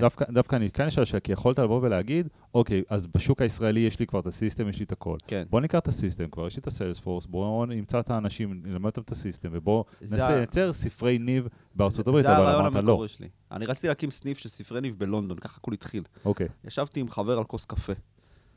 והוא יזם טכנולוגי ותיק שכבר עשה שני אקזיטים, וכאילו אמר לי, תקשיב, תקשיב, תקשיב. העתיד של התחום שלך זה לא להקים עוד סניפים בעולם. זה לא להיות יעיל אוקיי? יותר, אלא לעשות משהו, ב- זה כאילו כן. לסקייל אחר. בדיוק. איך אתה עכשיו הופך להוצאה לאור הכי גדולה בעולם. אתה לא תוכל לעשות את זה אם לפתוח סניפים בכל חור, זה לא יעבוד. צריך לחשוב על משהו אחר, אוקיי? אגב, ישראל היא מאוד מטעה, אוקיי? כי ישראל זה שעה נסיעה מכל מקום, אז, אז, אז זה מאוד הגיוני שיהיה משרד שמגיעים לפגוש אותך, כן. נכון? אתה יודע, כאילו, ארה"ב ענקית. איך תעשה את זה? בהצלחה לעבור, לנסוע מטקסס לניו יורק. איך תעשה את זה? אז צריך לחשוב משהו אחר, אוקיי? אה, ואז חשבתי כל מיני רעיונות. אה, בסוף, בסוף ליישם את זה באמצעות בינה מלאכותית, זה הרעיון האחרון שאיתו יצאתי לדרך. בגלל שאני כבר uh, proven entrepreneur, איך אומרים, כן? כן. אז היה לי יחסית קל לגייס כסף, אוקיי? גייסתי uh, למעלה מ... גם בתחום שאתה ממש מכיר, אתה לא בא עכשיו ואומר לי. לפתור בעיות אה, של אה, רעב או מים נכון. באפריקה, שזה סופר חשוב, אבל אין לך מושג בזה. נכון, נכון. אה, אז גייסנו למעלה ממיליון דולר, אה, עכשיו אנחנו ממש בהשקה מתקדמת של המוצר, אה, ופוקס AI עושה ניצנים של עוד שנתיים פחות או יותר. ככל הנראה זו חברה ש, שתעשה disruption מטורף לשוק הספרים האמריקאי, ומשם היעד הבא זה ספרדית, ולאחר מכן עוד שפות, וכאילו... עברית זה איפשהו... אני מרגיש עכשיו, אני מרגיש עכשיו כמו שאנחנו מגלים איזה, נגיד, מערכת, איזה אה, פלטפורמת סאס שאנחנו נורא נורא אוהבים, ואז אתה מסתכל באיזה שפות הם תומכים, וכמובן הם יתמכו באנגלית, ספרדית, אה, פורטוגזית, כל הטטטה, ואז אתה אומר, כאילו, איפה ישראל? שם ישראל ב... אין ישראל. כן, בתוכנית ל-2050. אין, אין. תבינו, אנחנו אבל לא- זה נורא, זה נורא הגיוני. ישראל, ישראל ברוב המקרים לא רלוונטית, אוקיי? תבינו, מבחינת שוק, מה יש פה? שמונה מיליון אנשים? את מי אנחנו מעניינים? כן. נכון. את מי אנחנו מעניינים? בשפה שאנחנו אוקיי. מדברים.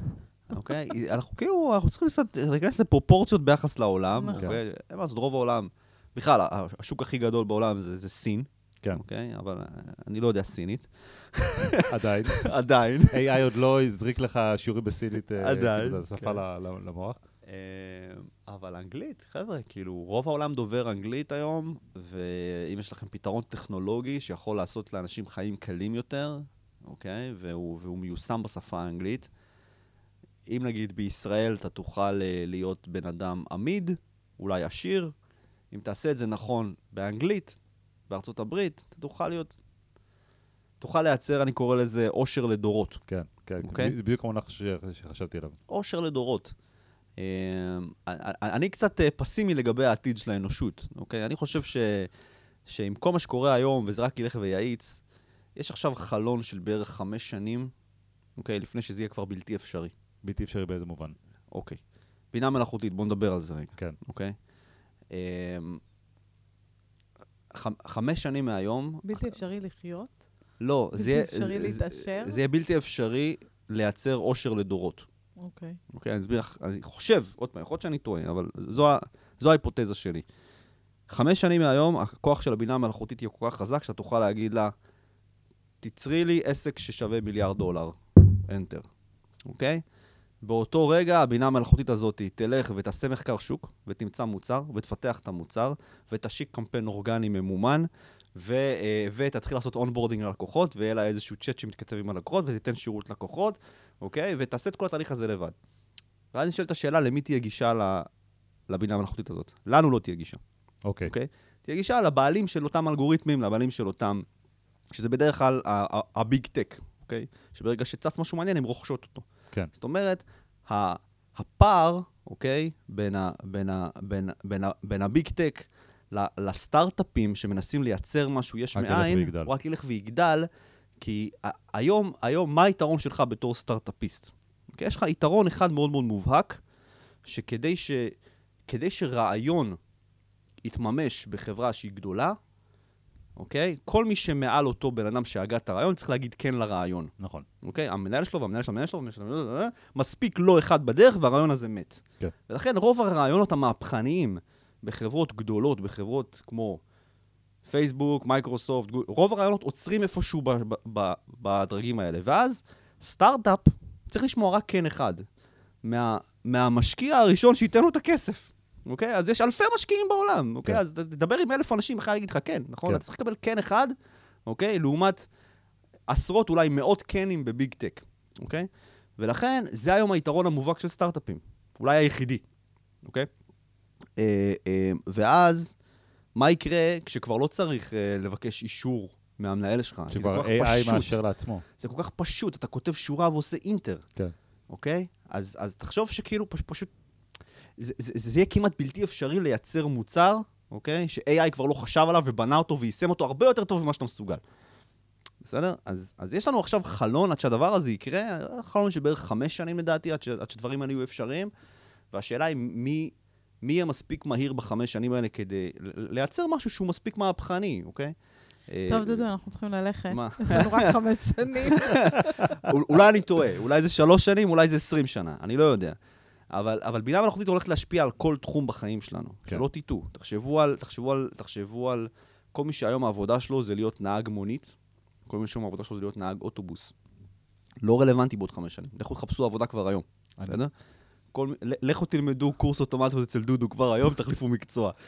דרך אגב, זה, כל הזמן טכנולוגיה באה ומוציאה את הדברים הקומונליים שכל אחד יכול לעשות. נכון. ומה שצף כלפי מעלה זה באמת הדברים הייחודיים. עכשיו, איך יראו הדברים, אתה יודע, האם בעוד חמש שנים האנשים הכי מצליחים זה אלה שידעו לכתוב את הפרומפטים הכי טובים? אני לא יודע, אבל אה, עבודות רפטטיביות ייעלמו. מצד שני, ודיברתי על זה עם, עם חבר שעובד ב-agency B2B, דיברנו על זה בדיוק בסוף שבוע, שאני חושב ש-AI יכול להיות מאוד טוב בלייצר גם framework ים של עבודה, גם אם הוא לא בסוף זה שייתן את הדבר הסופי.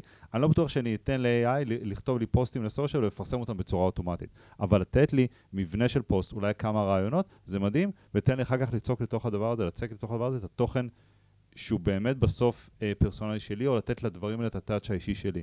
אז אה, גם לייצר framework לעבודה, אה, זה קשה, זה מאתגר. הנה, התחלנו מלדבר על, על, על זה שאתה באת ואמרת, אני מייצר framework לא לסוכנות ספרים, לא, ל, לא להוצאה לאור של פעם, אלא להוצאה לאור כמו שאני רוצה לראות אותה. כן. ו- ומשם הגיע ה differentiator הגדול, ובאמת היכולת לבוא ו... אה, ולהגיד, אני עושה משהו שונה מהשוק, ולכן אני גם מוציא 1,200 ספרים בשנה, כשהמתחרה אחריי מוציא בעצם 300. אה, נכון. וזה חתיכת גאפ. שאגב, עם, עם, עם בוקסי היה, אני מתכנן עד 2024 להוציא 50 אלף ספרים בשנה. וואו. מדהים. אוקיי. בוא נחזור רגע לברזלים. בוא, בוא נחזור... לברזלים. כן, לדבר על באמת, אה, על הבחירה שלך, איך עשית בחירה במערכות, אה, שבעצם ייתנו מענה לתהליך ש... אותו ישבת וכתבת, מה שנקרא, הוא נכתב בדם, כל הנהלים. Mm-hmm. איך בוחרים מערכת?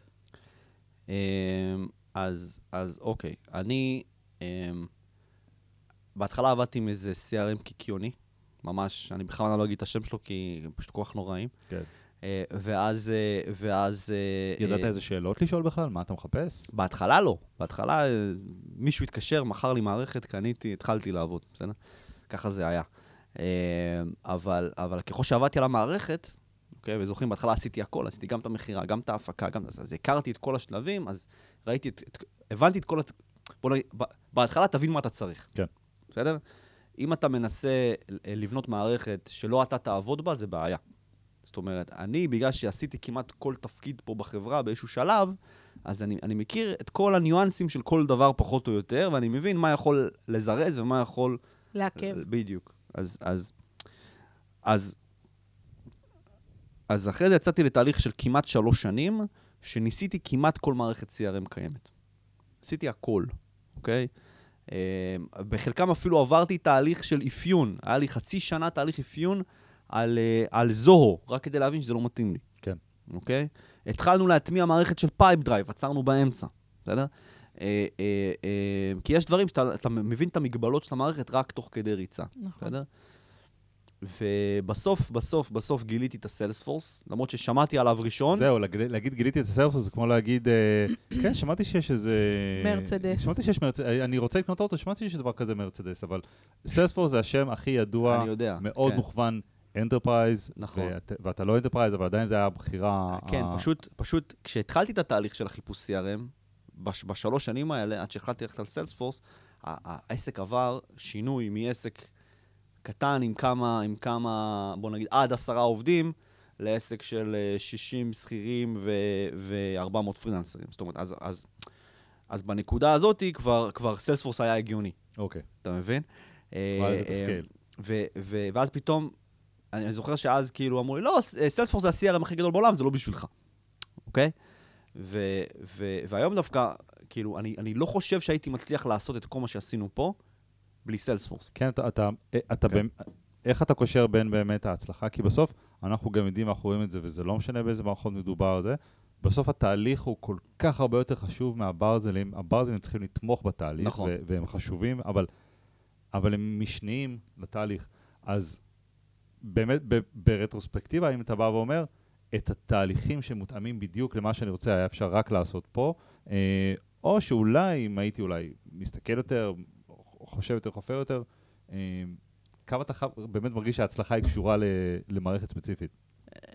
קודם כל, פשוט, מה שאהבתי ב Salesforce זה את המודולריות שלה. אוקיי. שפשוט, כאילו, בגלל שהיא object, object oriented, אוקיי, ובסוף אם, אם, אם תשים את האובייקטים בתצורה הנכונה, והם יתקשרו בתצורה הנכונה, אז זה יעבוד. כן. אוקיי? ו... וגם שם יש מגבלות של מה אפשר ומה אי אפשר, אבל, אבל יותר אפשר מאשר אי אפשר. כן. כן, נגיד, בזורו היה הרבה אי אפשר. אוקיי. אני רוצה משהו, ואומרים לי, אי אפשר. כזה, למה? ככה, כי אי אפשר. זה כזה, אבל לא הגיוני שאי אפשר. אוקיי, היה שם איזה משהו, אמרו לי, אפשר לשים פה עד שמונה שדות, ואני כזה. איזה איזה טופס כזה, עד שמונה. כזה, למה רק שמונה? אני צריך שלושים. זה מגבלות אז- ש...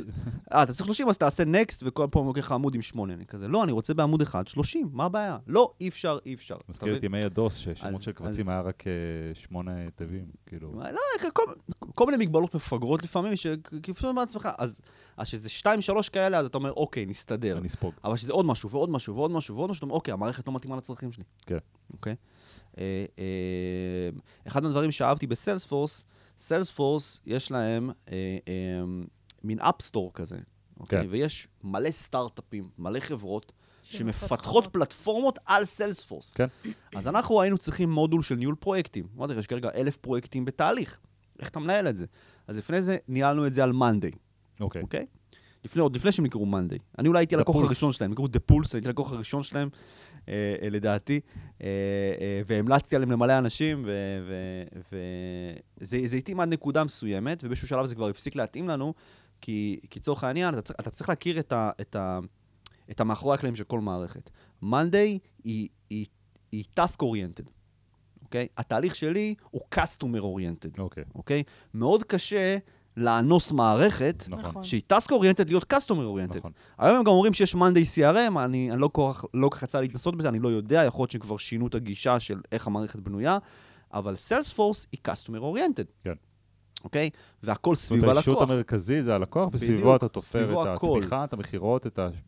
בדיוק. ולכל אובייקט כזה יכול להיות אובייקט מקושר שהוא task, אובייקט, אובייקט task יכול להיות מקושר לכמה אובייקטי אב, כן. זו- ואז אתה בונה את כל ה... את כל ה... את כל ה... מה זה one to many, מה זה many to many, מה זה... כשאתה בונה את כל זה, אוקיי? פתאום זה עושה שכל, ופתאום יש לך מערכת, ויש לך הרשאות, ויש לך... ו, ו, וזה משהו שאני אני- אני הצלחתי ליישם, בוא נגיד, 95% מהפנטזיות שהיו לי על המערכת, הצלחתי ליישם אותם ב Salesforce. חיסרון גדול אחד ל Salesforce. אחד, עלות של user, עם כל התוספות שאתה קונה ב app store, user, ב, user בקבוצת ניב עולה לנו בערך 200 דולר בחודש, עם כל ההרחבות. 200 דולר בחודש ל user, אוקיי? חבר'ה, תחשבו כמה אנשים עובדים על המערכת הזאת, וואו. תחשבו כמה זה עולה רק המערכת, השוטף שלה. להקים את המערכת, אני אשתף בשמחה, עלה לנו כמעט מיליון וחצי שקל רק להקים אותה. וואו. בסדר? ואחרי שהקמנו אותה, עוד פעם, הקמנו, עוד פעם, זה גם שיעורים שלמדתי, הקמתי אותה, והחברה שעבדנו עם חברה חיצונית, זה גם למה זה עלה כוח יקר. אה, אה, אה, ו- ורוב הדברים שהם בנו, הם בנו כמו שהם בנו, ואחרי זה היינו צריכים לסדר את כל ה piping מחדש, אוקיי? שזה גם היה בסוף שעות עבודה של אנשים פה בחברה. כי, כי היה פער בין האפיון ליישום, כי הבנתי את הצרכים יותר טוב רק אחרי שראיתי את הדברים בעיניים. כי הם כי יישמו את אנחנו זה מאוד מאוד, מאמינים ב... הם יישמו את זה מאוד. רדוד. אתה מבין מה אני מתכוון? אני יישמו את זה חושבת מאוד שהם לא רדוד. התייחסו לעסק, הם פשוט עשו מה שהם יודעים. פשוט הקימו שדות ועשו נכון. אה, הנה והנה. אמרת לו, תעשה ככה, אני- תעשה ככה. אוקיי, תעשה ככה. יש גם ב Salesforce, יש, יש ארבע רמות של אוטומציה, אוקיי? והכי עמוקה זה flow, כן. אוקיי? והיום כל מי שקצת מתעסק ב Salesforce יגיד לך שהדרך לעשות דברים זה ב flow, אוקיי? ו, ו, והם לא עשו הרבה דברים באמצעות ה flow, הם עשו את זה באמצעות, אני כבר לא זוכר את השם של זה, אה, אה, תכף אני אזכר. אה, ו, ו, ואז היינו צריכים, הרבה דברים שהם עשו לא ב flow, היינו צריכים אחרי זה להכניס לתוך ה flow, אוקיי? אגב, היום כבר הגענו למסקנה שגם ה flow של סיילספורס הוא מאוד מסורבל. היום, כשאנחנו רוצים לעשות משהו מהר, אנחנו פשוט, אנחנו מתחברים עם Integromat, עם, סליחה, עם. Integromat, Make, שינו את השם ל Make.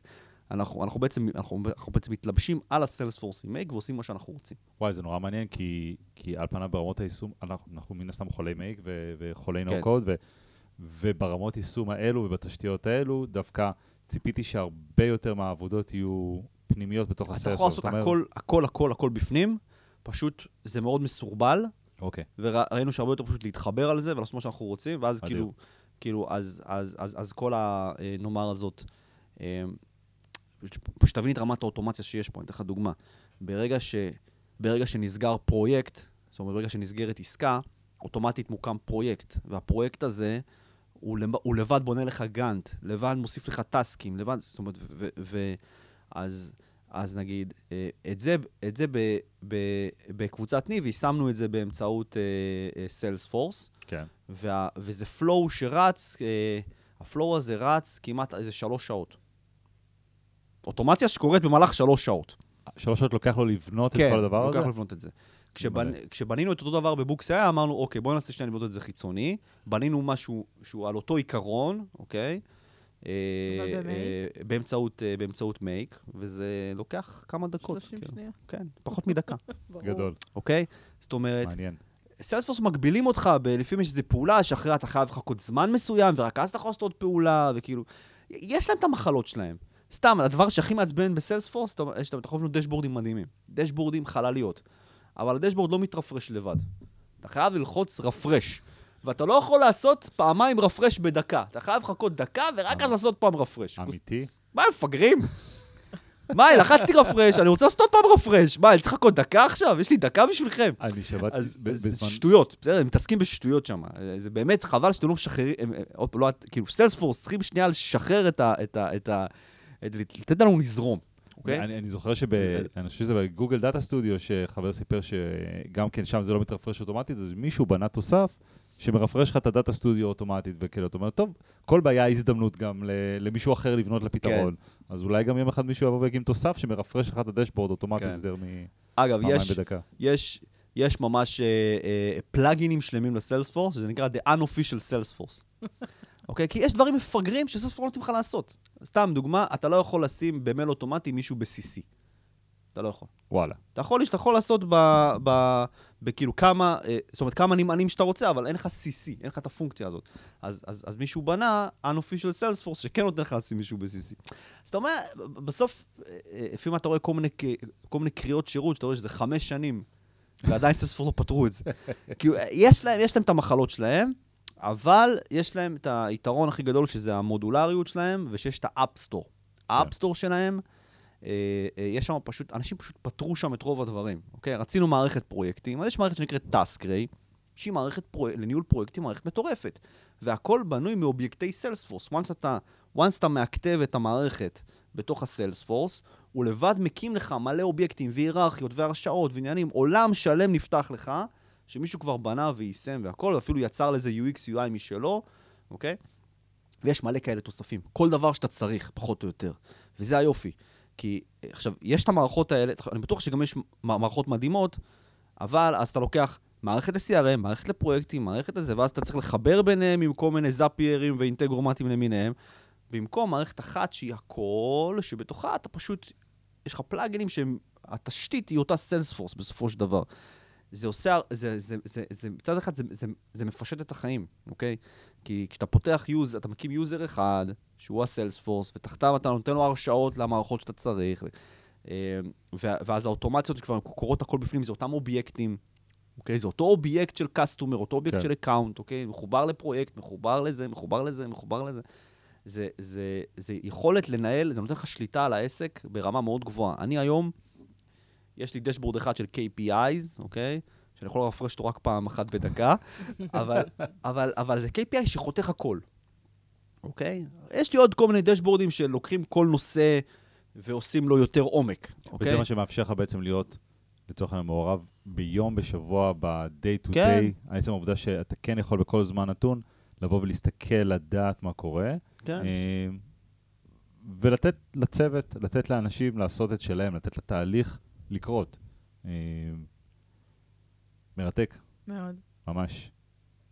אני חושב ש... אמ, אתה יודע, זה כזה נתיב לא טריוויאלי. כלומר, מלבוא ולהגיד... אה, אתה יודע, יכולת לבוא ולהגיד, עשיתי, הוצאתי ספר, התהליך לא היה טוב, אה, אני אעשה אותו יותר טוב, ולעשות משהו שהוא מאוד אה, אינקרמנטלי. שינוי אינקרמנטלי. שאתה לוקח משהו ואתה משפר אותו בטיפה. כן. ואתה אומר, טוב, גם שיפור בטיפה, אולי שיפור קצת יותר טוב, אבל כאילו, עשית את זה מראש במחשבה של איך, איך, איך אה, לעשות את זה משמעותית הרבה יותר טוב. עכשיו, נורא קל לבוא ולהסתכל על, אה, אם, אם התחלת ב-2012 ואנחנו ב-2023, נורא קל לבוא ולהסתכל עכשיו על 11 שנים ו, ו, ולעטוף אותם במין עטיפה כזאת של אה, נתיב נורא פשוט וללכת בקו ישר והכל הלך ומעולה, mm-hmm. ואני די בטוח שזה לא מה שהיה. כלומר, היו את הנפילות וירידות ואת התהיות ואת הטעויות זה... ואת, כן. וכל הדברים האלו. עסקים זה רכבת הרים. כן. אוקיי? תמיד אה, אה, יש כאלה ש, שאומרים שכאילו... אה, אה, האינסטגרם הפך את העולם של היזמות לדבר מאוד uh, כזה, תמיד אנשים מעלים את עצמם, נוהגים באיזה למבורגיני, כן. וטסים בטיסות, ומטיילים בעולם, וזה וזה, אבל, אבל זה, אלה שהגיעו לסוף, אוקיי? כן. בדרך לשם יש כל כך הרבה יזמים שלא הגיעו לנקודה הזאת, אוקיי? וגם אלה שהגיעו לנקודה הזאת, הם, הם, הם, הם, הם, הם, הם, כמו שאמרתי, הם, הם, הם עברו גיהנום בדרך. כן. אוקיי? עסקים זה, זה דבר שאתה צריך להיות קצת, לדעתי, אולי אפילו קצת הרבה, משוגע, כדי להסכים לעבור את הדבר הזה. כן. בסדר? Uh, אני מסתכל, נגיד, על, על חבר'ה פה ש, שעובדים אצלי, עובדים שאני מאוד מרוצה מהם, אבל בסוף, הם באים לעבודה, הם מקבלים משכורת, אוקיי? אה, הם, הם לא צריכים לחשוב על, אה, על דברים כמו תחזיות ותוכניות עסקיות ויעדים, ובסוף כאילו, המנהל שלהם מגדיר להם... ואיך לשלם משכורות בראשון לחודש. כן, הכסף נכנס כמו שעון, אוקיי? הם באים לאותה עבודה, המנהל שלהם אומר להם מה הם צריכים לעשות, כן. אוקיי? נפתחות להם משימות אוטומטיות. בדיוק. זה אפילו לא המנהל שלהם אומר להם, זה אוטומציה אומרת להם. בדיוק, זה נורא כיף. אבל יש להם מנהל שמוודא שהדברים קורים, כן. ודברים מתקדמים, ובסופו של דבר, זה, זה, אני אומר לעצמי, אם לא הייתי כזה משוגע, לגמרי הייתי הולך לכיוון הזה של כאילו, אוקיי, שימו לי את המשבצת שלי, תנו לי לעבוד, ובשעות הערב להתעסק בתחביבים שלי. כן. אבל בגלל שזה הפך לתחביב שלי, אוקיי? לבנות עסקים. לבנות עסקים. כן, מה, אחי, זה התחביב הכי מטורף בעולם. זה זה התחביב שאתה הכי מתמכר אליו בעולם. ממש. אוקיי? זה סוג של התמכרות. תקשיב, אוקיי. לשמוע, לשבת פה, לשמוע את כל הדברים שבנית, זה כאילו, וואו, כאילו, מה יהיה הדבר הבא? אמרתי לך, בוקס AI הולכת להיות פלטפורמת ההוצאה לאור הכי גדולה בעולם. זה. ה vision כרגע, אוקיי? בדיוק דיברתי פה עם אחד החבר'ה היום, ואמרתי לו, אני זוכר, ש... אני זוכר, אני- זוכר שהתחלתי עם ספרי ניב, ואז אמרתי לעצמי, וואו, יום אחד בטח יהיה לי עשרה עובדים. אוקיי? ואז אני, אני פתאום כזה נזכרתי בזה, ואמרתי כאילו, וואו, איזה כברת דרך עברתי, כאילו, כן. כמה עברתי. אז היום אני מסתכל היום בנקודה הזאת שאני נמצא בה היום, ואני מבין שבעשור הקרוב אני, אני, אני הולך להוביל מהפכה בתחום ההוצאה לאור העולמית, אוקיי? וכל מה שאני יודע עד היום, כל מה שהבנתי, כל מה שאני חושב שאני יודע עד היום, נאמר זאת ככה, אוקיי? בעוד עשר שנים היום הפרוספקטיבה שלי תשתנה, היא תשתנה 180 מעלות כמה וכמה פעמים. אמ, ו, וזה היופי במסע הזה, במסע היזמי, אוקיי? שאתה קודם כל מגלה את עצמך. כן. אתה, אתה הופך לגרסה הכי טובה של עצמך, כי אין לך ברירה, אוקיי? אם לא תהפוך לגרסה הכי טובה של עצמך, מישהו אחר ינצח אותך במרוץ הזה. לגמרי. אוקיי? אתה חייב כל הזמן למצוא משאבים שלא היו בך קודם כדי לצלוח את האתגר הבא. ו, ו, וזה כמו משחק מחשב. נכון? במשחק מחשב, אם, אם תיכנס ותשחק על איזי, זה ישעמם אותך, נכון? אם תשחק על, על, על, על אקספרט, אקספרט, אקספרט, תתייאש. אתה תתייאש. אז בסוף אתה שם לב שגם החיים, הם מתאימים את עצמם אליך לרמת קושי שאתה מסוגל להכיל הרגע, ממש. אוקיי? וככל שאתה פותר את זה, פתאום מה שהיום היה אה, אה, hard, מחר הוא easy, אז זה כבר לא מעניין. וזה? וזה דרך אגב תובנה מאוד נכונה, שקל להגיד אותה, קשה לזכור אותה ברגע האמת, אבל אני גם לפעמים אומר את זה לילדים שלי, שאתם לא פוגשים אף אתגר שאתם לא יכולים להתמודד איתו. עכשיו, זה לא אומר שיהיה לכם קל, זה לא אומר שהפתרון יבוא לכם ב- ב- בטרללי טרללה. יכול להיות שאתם uh, תבכו בדרך ויהיה קשה, ו- ו- אבל פגשתם את זה, כי זה מה שאתם אמורים לפגוש עכשיו. עכשיו, זה נכון. נשמע הכי ניו אייג'י, ופה שם אף אחד מאיתנו לא מנסה למכור, אה, לא מנטור לשום דבר ולא מנסה למכור אה, שום אה, קורסי התפתחות אישית, אנחנו רואים את זה באמת מהמקום שאתגרים שפגשנו, ואנחנו רואים שהם אה, לפעמים אפילו נהיו קצת סוג של סוף העולם, ודברים קשים, ואולי אנשים שעוזבים, ואולי אתגרים שלו, ואולי לקוח שכועס, ואולי דברים שחשבנו ו- ולא קרו בסוף כמו שרצינו. זה מה שהיה אמור לקרות. נכון. זה מה שהיינו אמורים לפגוש. עכשיו, השאלה אם אנחנו בתוך הדבר הזה, הם, נותנים לזה להוריד אותנו. או, או, או. או משתמשים בזה כ, כמנוף ל, לייצר את התובנה הבאה על עצמנו, על העסק שלנו, על מה אנחנו טובים, מה אנחנו לא טובים. לי פעם היה מאוד קשה להגיד ללקוחות טעינו, אוקיי? ואני מחשיב את עצמי יחסית בן אדם, אם לא, לא עם ארגזים של אגו, אוקיי? אבל לבוא. ללקוח, להגיד טעיתי, וואלה, זה קשה. זה הרבה יותר קל לי היום, כי אני יודע שגם אם טעיתי, גם אם טעינו, גם אם עשינו משהו לא בסדר, גם אם משהו לא בסדר, זה תמיד היה מכוונה הכי טובה. נכון. ובצד השני יש בן אדם שהטעות שלנו פגשה אותו, הוא צריך להתמודד איתה מהמקום שלו, אה, אבל הכי טוב לנו לעבור את- הדבר הזה ביחד. אה, ו- ו- ו- וזה ככה, כאילו אנחנו פוגשים נכון. את מה שאנחנו צריכים לפגוש. נכון. אה, נכון, ובזכות הדברים האלה, אתה הפכת לגרסה היותר טובה של דודו. נכון. כי התמודדת עם אותם דברים שאתה צריך נכון, להתמודד איתם. והוא- ואני מקווה מאוד שעוד שנתיים אני אהיה גרסה יותר טובה, ועוד שנתיים אני אהיה גרסה. יותר טובה. נכון, כולנו, נכון. לשם כן. אנחנו שואפים. לגמרי. ת- תמיד אני מסתכל על, על, על ה... תחשוב שכאילו מהרגע שנולדנו, אוקיי? תמיד אנחנו בצמיחה בהתפתחות שלנו. כן. אוקיי? נגיד אה, בית ספר, צבא, תואר, ואז רוב האנשים מוצאים עבודה, ונשארים באותו... ונשארים בעבודה שלהם. או שהם, כן. יורד... או אוקיי, שהם ו- צונחים, שזה או גם שהם קורה. אבל בסופו של דבר אה, הם מגיעים לאיזושהי סטגנציה מסוימת בהתפתחות שלהם. זאת נכון. אומרת, נכון. הם השקיעו בעצמם, בנו, בנו, בנו, יצרו מקצוע, נכנסו למקום עבודה, ומאז הם עובדים באותו מקצוע. אולי אחת לכמה שנים אולי הם יעשו שינוי תחום, אז הם ימשיכו פתאום להתפתח קצת, כן. ילמדו תחום חדש, ויזם, זה תמיד ככה. נכון, זה תמיד ככה. אתה תמיד מתפתח. נכון. תמיד מתפתח. כי אתה לא יכול אחרת. נכון. כי once פתרת משהו, נגיד, סיימתי לבנות את קבוצת ניב. עסק רווחי שממשיך לצמוח בלעדיי, ומה הדבר הראשון שעשיתי? פתחת עוד אחד. הלכתי להקים עוד חברה. זה לא השלב שאתה אמור להיות על חוף הים לוגם קוקוס בתאילנד, אבל זה לא זה לא מה שאתה אתה תראה מחפש. שאתה שאתה משתעמם. כן, זה לא מה שאתה מחפש. אני לא מסוגל לנוח. כן. לא מסוגל לנוח, זה מי שאני. עכשיו, עכשיו, פעם היה לי אולי רגשות אשם על זה, היום אני, זה מי שאני. אני באתי לעולם הזה לעבוד ככל הנראה, זה מה שאני אוהב לעשות, זה מה שאני עושה הכי טוב, זה מה שאני עושה, נכון. אוקיי? אז אז לפעמים, לפעמים אה, אה, יש, יש, יש מחירים שאני משלם על זה, אוקיי? אה, אה, אה, אה, לצורך העניין, בנות זוג לא תמיד מבינות את זה. כן. אוקיי? הן לא תמיד מבינות את זה. אה, ו... אבל, אבל זה המחיר שאתה משלם כדי לייצר בעולם את מה שאתה רוצה. עכשיו, לא חייב להיות קיצוני כמוני, בסדר? אני כאילו, בכלל, מי שקצת מכיר אותי יותר וקרוב אליי, יודע שאני חי אורח חיים מאוד קיצוני, אוקיי? לדוגמה, אני אוכל ארוחה אחת ביום. אוקיי? נשמע קיצוני, כן. נכון? אני עובד בממוצע 16-17 שעות ביממה. נשמע קיצוני, אבל זה הדרך שאני בחרתי, זה מה שעושה לי טוב וזה מה שנכון לי.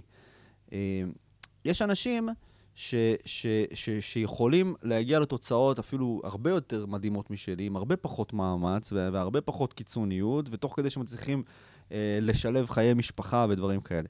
אז אין אמת אחת ואין נכון אחד, אבל בסוף, הדבר הכי נכון וה, והדבר שהוא, זה לעשות את מה שעושה לך טוב ואת, ואת מה שאתה נהנה ממנו. העשייה שלי פה, בין אם זה לחשוב על מה האוטומציה הבאה שהם מטמיעים, אה, אה, בין אם זה אה, להקים עוד חברה, בין אם זה לקנות חברה, בין אם זה להקים עכשיו פרויקט חדש. זה, זה בסופו של דבר, הכל נכנס לי לאותה מסגרת של התחביב הכי גדול שלי, אדיר. אוקיי? שזה עשייה עסקית מדהים. כלשהי. כנראה, משום מה כרגע זה בתחום ההוצאה לאור והתוכן. משום מה, לא יודע למה, לשם אני תמיד חוזר. יום יבוא, אתה- אוקיי. אתה פתאום תבין איך זה קשור אולי זה- למשהו שהיה למשהו עמוק פנימי, נכון. אנחנו לא עושים את מה שאנחנו עושים.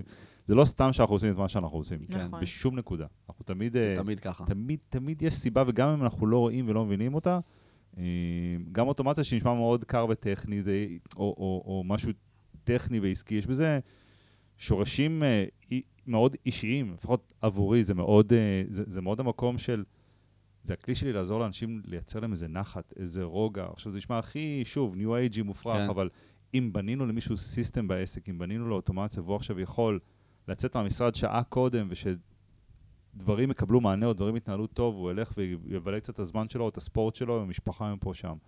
זה הרבה יותר עמוק מאשר רק הטמנו לו CRM כזה ואחר. זה, אה, וזה נכון שאתה מדבר על, על לקוחות שהם ה- הם העסקים עצמם, וזה נכון גם שעובדים עם ארגונים, בסוף בארגון זה נכון. בן אדם שהוא יוכל לצאת אה, שעה קודם, הוא יוכל לראות טוב, הוא יוכל או ככה... להספיק לה- עוד משהו כמה-. להספיק עוד משהו. כמה אחוזי משרה האוטומציה של, שלכם אה, נמצאת? אה, היא משרה מלאה? יש לכם אני חושב, כמות האוטומציה שבאמת חסכה את הכוח אדם, כאילו.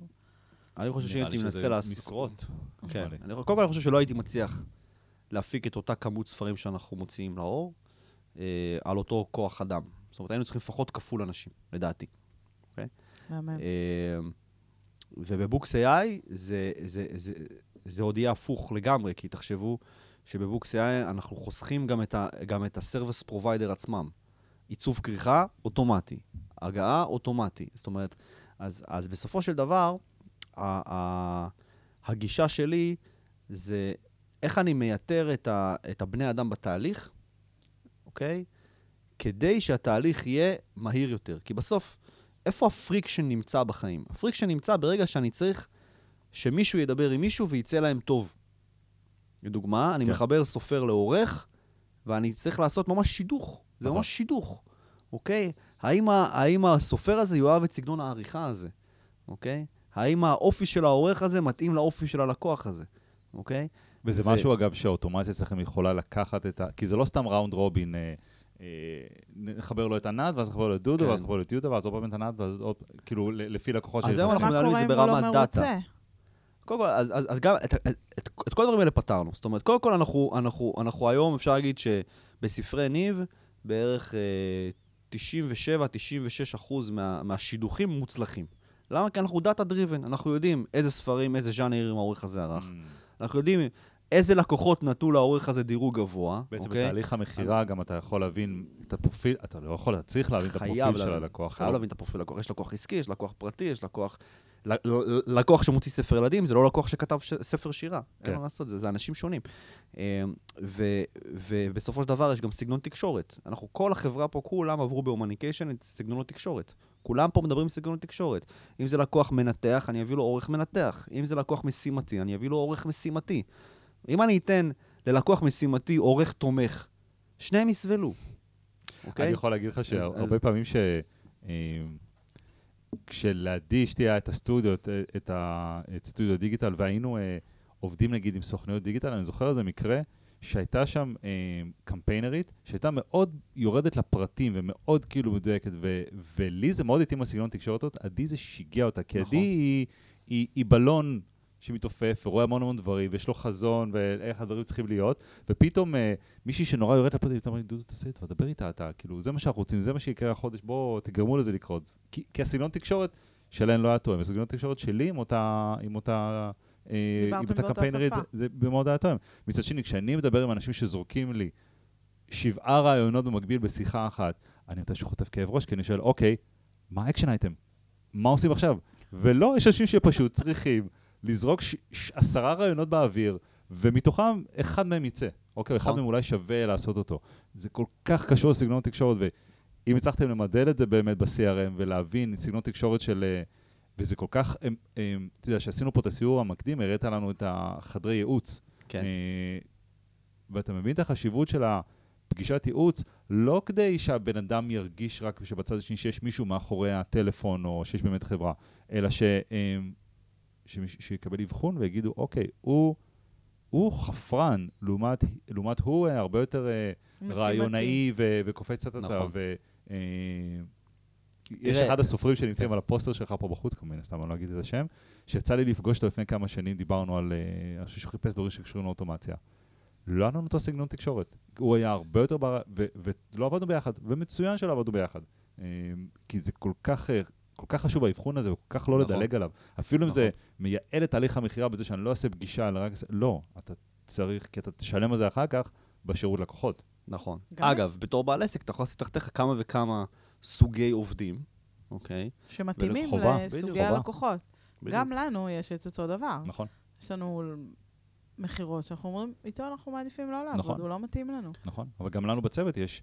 אה, אה, נכון? רמות שונות של אנשים שעובדים עם אנשים. של, של, רמות- לקוחות של שונים. סוגי תקשורת שונים, סוגי ירידה ל- נכון. לעומק, ו, ובאמת זה כל כך חשוב, ומשלימים נורא אחד את השני. כן. ו- ואם יש לכם דאטה, אם אתם מבינים את זה בדאטה, אתם יכולים ממש ללמוד על העובדים שלכם, איזה סוג לקוחות מתאימים להם. אוקיי. כי לדוגמה, לנו יש, לנו יש אוטומציה, שבסיום כל טאסק נשלח ללקוח אה, אה, ל- לתת דירוג בכל מיני פרמטרים שונים לגבי אותו דבר, אוקיי? ובסופו של דבר אני יכול לראות קורולציה. אוקיי? אני רואה שאם אם עובד מסוים, אוקיי, אה, אה, יש, לו, יש לו ביקורת קצת יותר טובה בדברים מהסוג הזה, או עם לקוחות מהסוג הזה, אוקיי? או לדוגמה, אם יש לי, אם יש לי יועץ ספרותי מסוים, ש, אה, ש, ש, שנגיד סוגר, סוגר באחוזי סגירה גבוהים יותר לקוחות מעל גיל מסוים, אוקיי? או הוא נגיד, במ, ב, ב, נגיד הוא בממוצע בחמישה-שישה אחוז יותר טוב בלסגור עסקאות עם נשים, והיא בחמישה-שישה אחוז יותר טובה בלסגור עסקאות עם גברים. כן. ברגע שאתה מבין את הדאטה, ואתה, ואתה, והכל בדשבורדים, והכל מנוהל, והכל ביחסי המרה, ואתה עושה חיתוכים חכמים, אתה יכול לקבל החלטות לגבי את מי לצוות למי, אוקיי? ובסופו של דבר, אתה מעלה את הביצועים העסקיים שלך. איך אתה יודע איזה שאלות לשאול?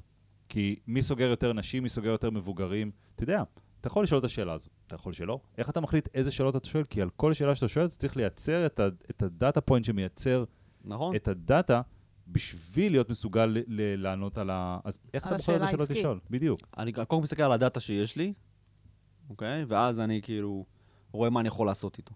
לדוגמה, העניין של הגיל. איפה החלטתם, מה החלטתם שפשוט תמיד אנחנו רוצים לדעת את הגיל של הסופרים שלנו? כן, לפני פגישה אתה מקבל טופס אוטומטי, כמובן, כמובן. שעקר את הלקוח, ואנחנו שואלים אותך בין היתר גם אה, שנת לידה.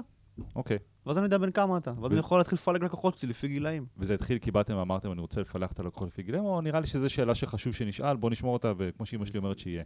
זה התחיל כי הבנתי שהעסק שלי זה לא הוצאה לאור, העסק שלי זה דאטה. אוקיי. הנה, זו התשובה שחיפשתי. אוקיי? העסק שלי זה דאטה. אני רוצה דאטה על הכל. אני רוצה כמה שיותר דאטה על כמה שיותר דברים על הלקוחות שלי, בסדר? וככל שיש לי יותר דאטה, אני יכול לקבל החלטות יותר טובות כן. על התהליך, כדי לעשות לסופר תהליך קל יותר, נוח יותר, נכון יותר. בסוף אני רוצה להתאים את עצמי אליו. בשביל לעשות את זה, אני צריך לדעת עליו כל מיני אה, נתונים, כדי שאני אוכל להתאים אליו תהליך בצורה טובה יותר. אה, זה, זה, אצלנו זה עד רמת הצעת המחיר, אני אתן לך דוגמה.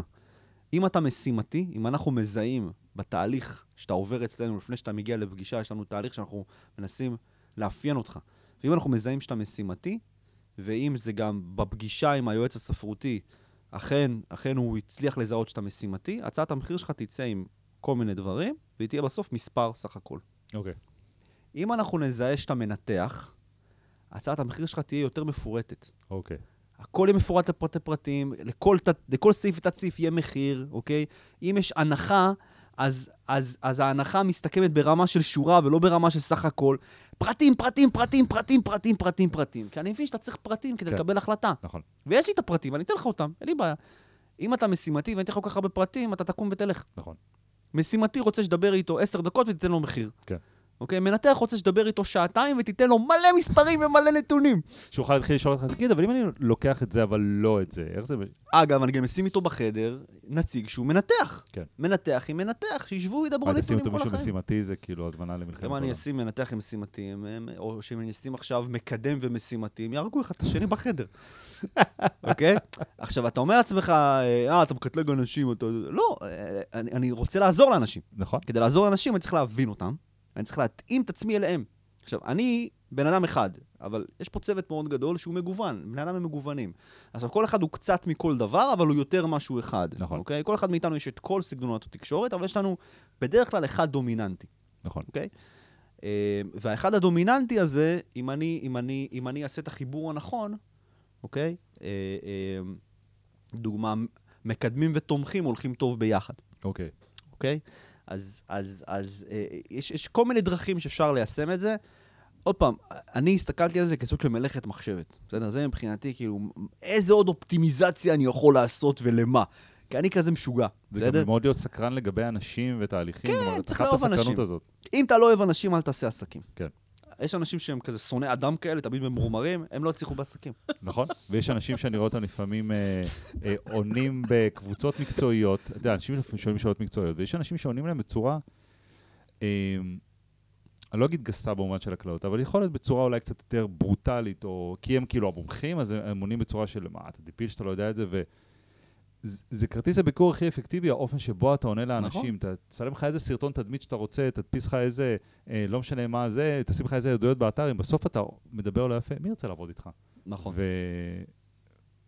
וזה נורא חשוב להבין את, ה... את, ה...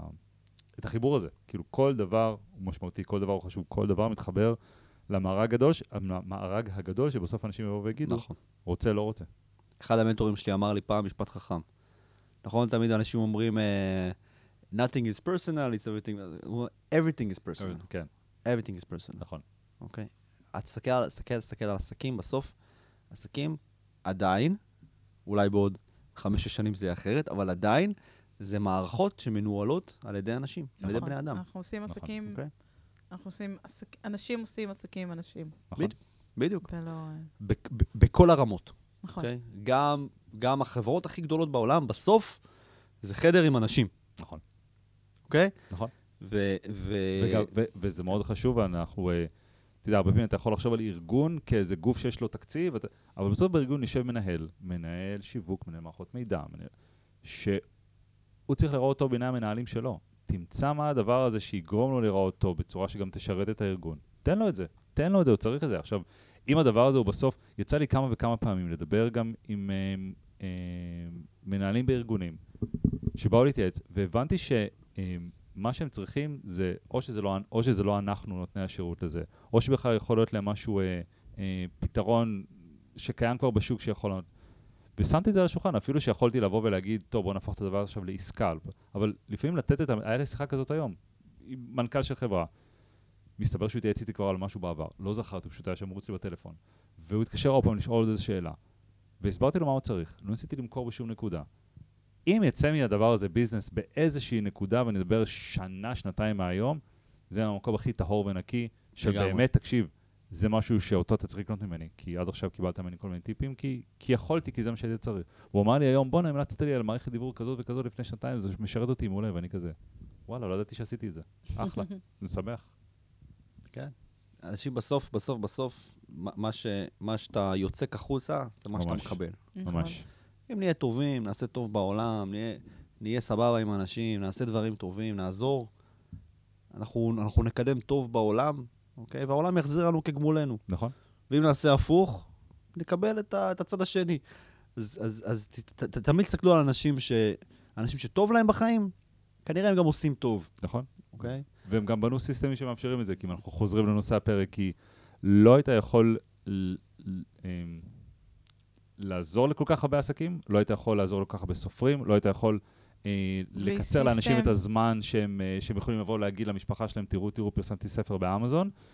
אם לא היית בונה איזה system, היית עדיין, אה, כנראה לא. הסבל, אבל היית עדיין בתפעול וביומיומיות של, ה. של, של ספרי ניב, לא מדבר אפילו על העסקים האחרים. וזה, וזה באמת, מהמקום הזה, זה מאוד מעורר השראה. זאת אומרת, הסיבה שאמרתי לך מראש, יהודה, בוא, בוא נקליט איתך פרק, היא לא כי יש לך עסק רווחי שעושה ככה וככה וככה, אלא כי בנית פלטפורמה לממש חזון כלשהו, לעשות פעולות כלשהן, אה, וזה עושה טוב. ובכיף שלנו יש גם סיסטמים ואוטומציות ו-CRMים מאחורי הדבר הזה. לגמרי. אגב, אחד הדברים שאני הכי אוהב פה בקבוצת ניב כבר, שהסיסטם הזה שבנינו בעבור ספרים, באיזשהו שלב שאלנו את עצמנו, מה עוד אפשר לעשות עם אותו סיסטם? ככה, הסיסטם עובד. ככה בזוס אה. נולד עד AWS. יפה. מה עוד אני יכול לעשות? ואז הרעיון, משום מה, הרעיון הראשון שהיה פה, זה הצגות ילדים. הפקנו הצגת ילדים. די. על אותו סיסטם, היה בסיילספורס, אה, בירושלים.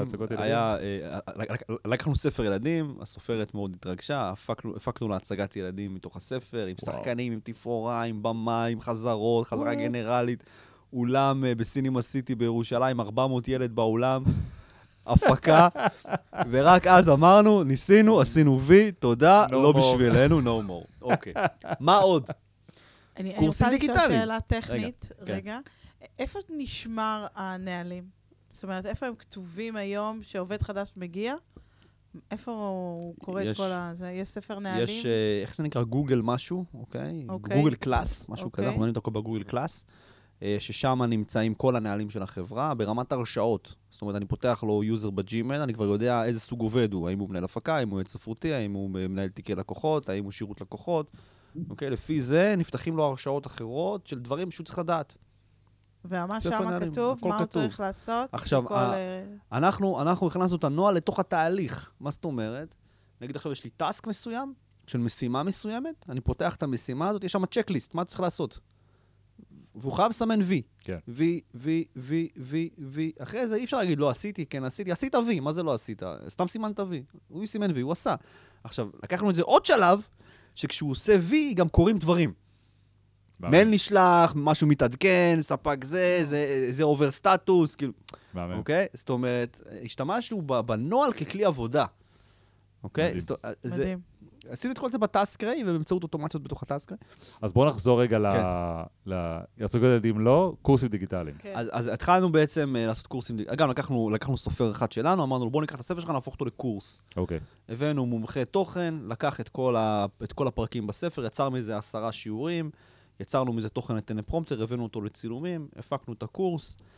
יש לנו פה צלם עורך, יש לנו פה כבר שני צלמים עורכים במשרה מלאה, הפקנו את הקורס, העלינו אותו למערכת קורסים, ראינו, ש... ראינו כי טוב. יאללה, בוא נכניס את זה ל system. בוא נעשה לזה scale, אוקיי? בזה הרגע, as we speak, יש כרגע 30 קורסים דיגיטליים בתהליך הפקה. מדהים. אוקיי, רק התחלנו, אנחנו רק אנחנו משחקים בקטן כזה, אנחנו... אה, בטח, בטח אנשים שצופים בנו אולי ראו מודעות של ניב Digital. אני? ראיתי. שזה יפה, שזה בוא, בוא, בוא, בוא נפיק לך קורס דיגיטלי. כן. יש לך ידע, יש לך עסק, בוא נהפוך את זה למשהו, למשהו סקיילבילי. במקום זה גם יכול להיות מוצר משלים לספר, וזה גם יכול להיות מוצר בפני עצמו. בדיוק. כמובן שהלקוחות הראשונים שפנינו אליהם זה סופרים שלנו, שבואו נהפוך לכם את הספר לקורס. אנחנו גם יכולים לעשות הפוך, להפוך קורס לספר, אוקיי. אוקיי? אה, ו, אה, אה, והתחלנו פשוט להציע את השירות הזה לבעלי עסקים. בוא ניקח את הידע שלך, נהפוך את זה לקורס. עכשיו, מה היופי? ספר זה מוצר ב-100 שקל. קורס זה כבר מוצר ב-1,500 שקל, נכון. אוקיי? הרבה יותר רווחי. אה, ו- ואז יש פה כבר עול- עולם הרבה יותר רחב שאפשר לפתח. אנחנו כרגע בונים גם את המנגנון שיווק לקורסים. בעצם אנחנו משיקים פלטפורמה, יש פה, יש פה צוות טכנולוגי שעושה עבודה מדהימה, אנחנו משיקים פלטפורמה שהיא בעצם תהיה כמו האב כזה של קורסים, אוקיי?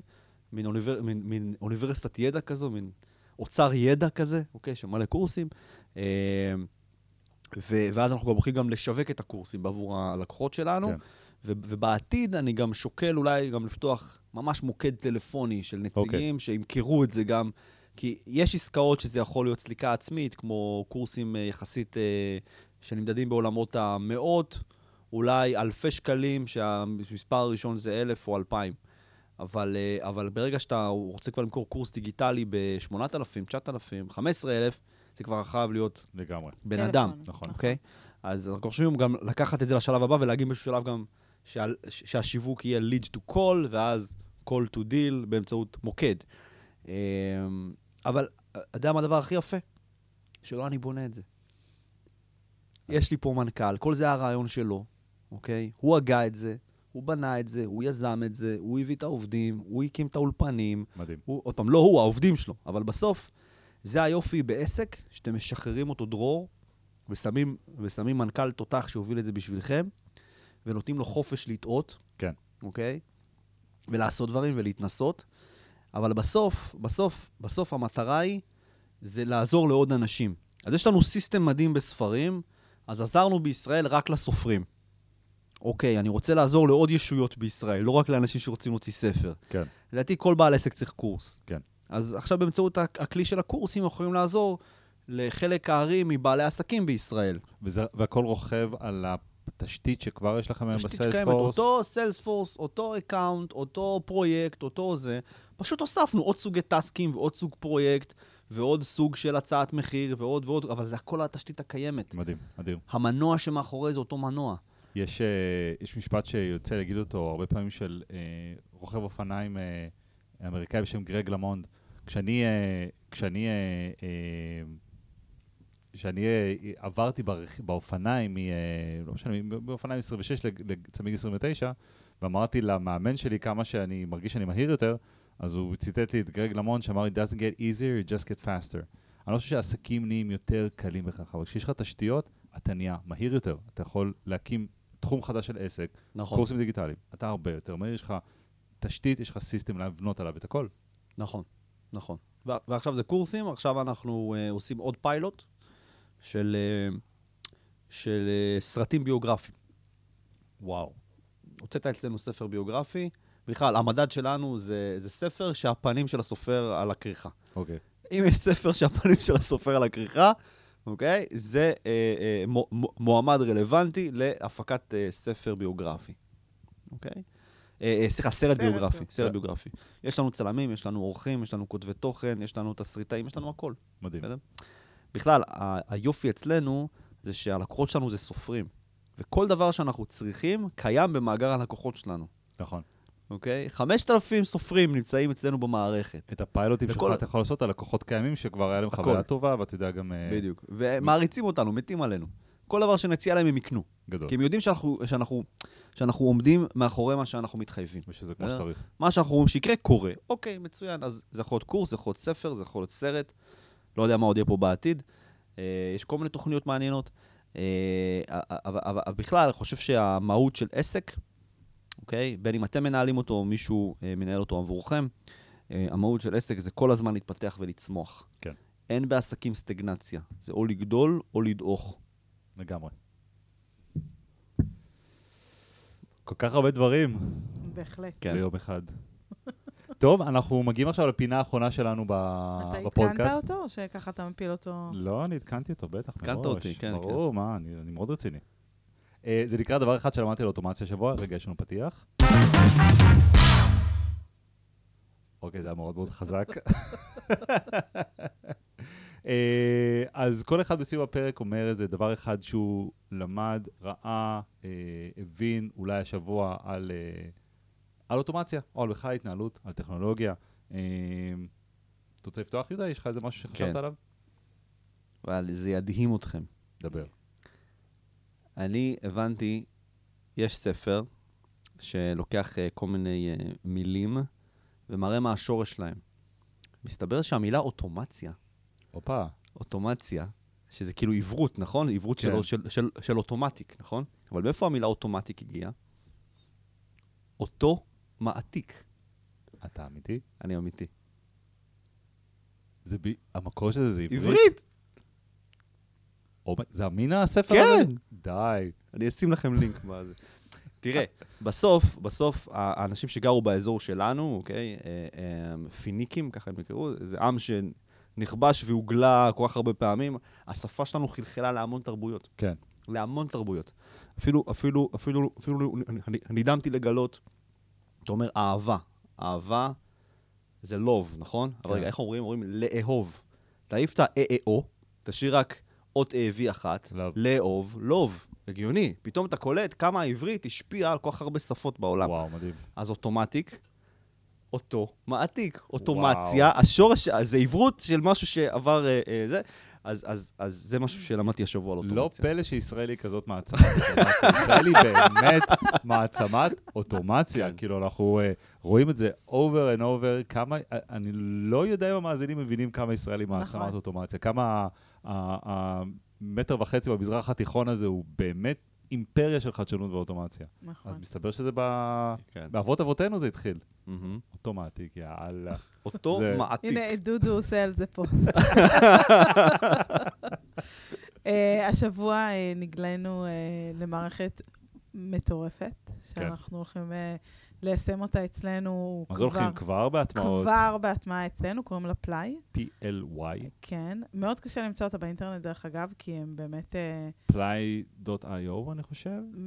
יכול להיות. אה, שמה שהיא עושה זה שאפשר... רגע, בוא נגיד קודם שזה אוקיי. סטארט-אפ ישראלי. כן. אה, בואי תסביר מה הם עושים, כי אני מאוד, אה, שוב, וגם את יניב, את אחד הפאונדרים... אני מכירה באופן אישי. ואני מכיר לפני כמה שנים, כאילו באמת בן אדם משכמו ומעלה. מדהים. להיות בן אדם משכמו ומעלה זה לא אומר שיש לך מוצר מעולה, במקרה הזה זה גם יש וגם. יש לו מוצר מעולה, אה, שבעצם אפשר לחבר, לעשות חיבור בין מערכות, נקרא לזה, אה, על גבי הפלטפורמה שלהם, ב...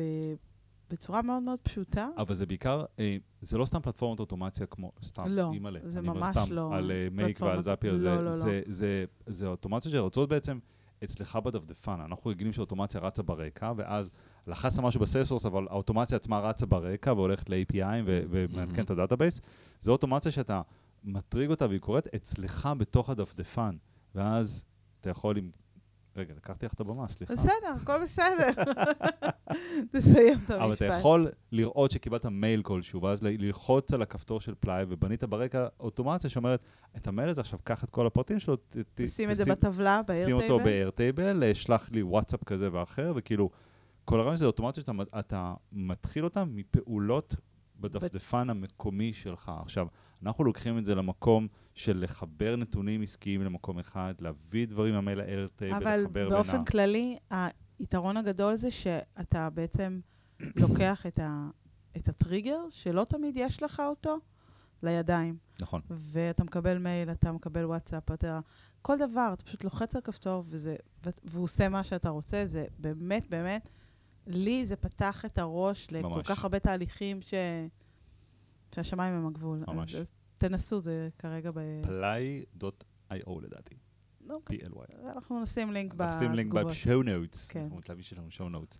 אה, מה שאני למדתי על אוטומציה השבוע זה, אני בערך בשבוע וחצי האחרון uh, עובד עם מערכת טפסים של פיל-אאוט, שאני לא זוכר אם דיברנו עליה בפודקאסט, אם היא עלתה באחד כן. הפרקים. מערכת טפסים שהיא עובדת ישירות מעל Airtable ויש להם uh, טפסים מאוד יפים ומאוד גמישים.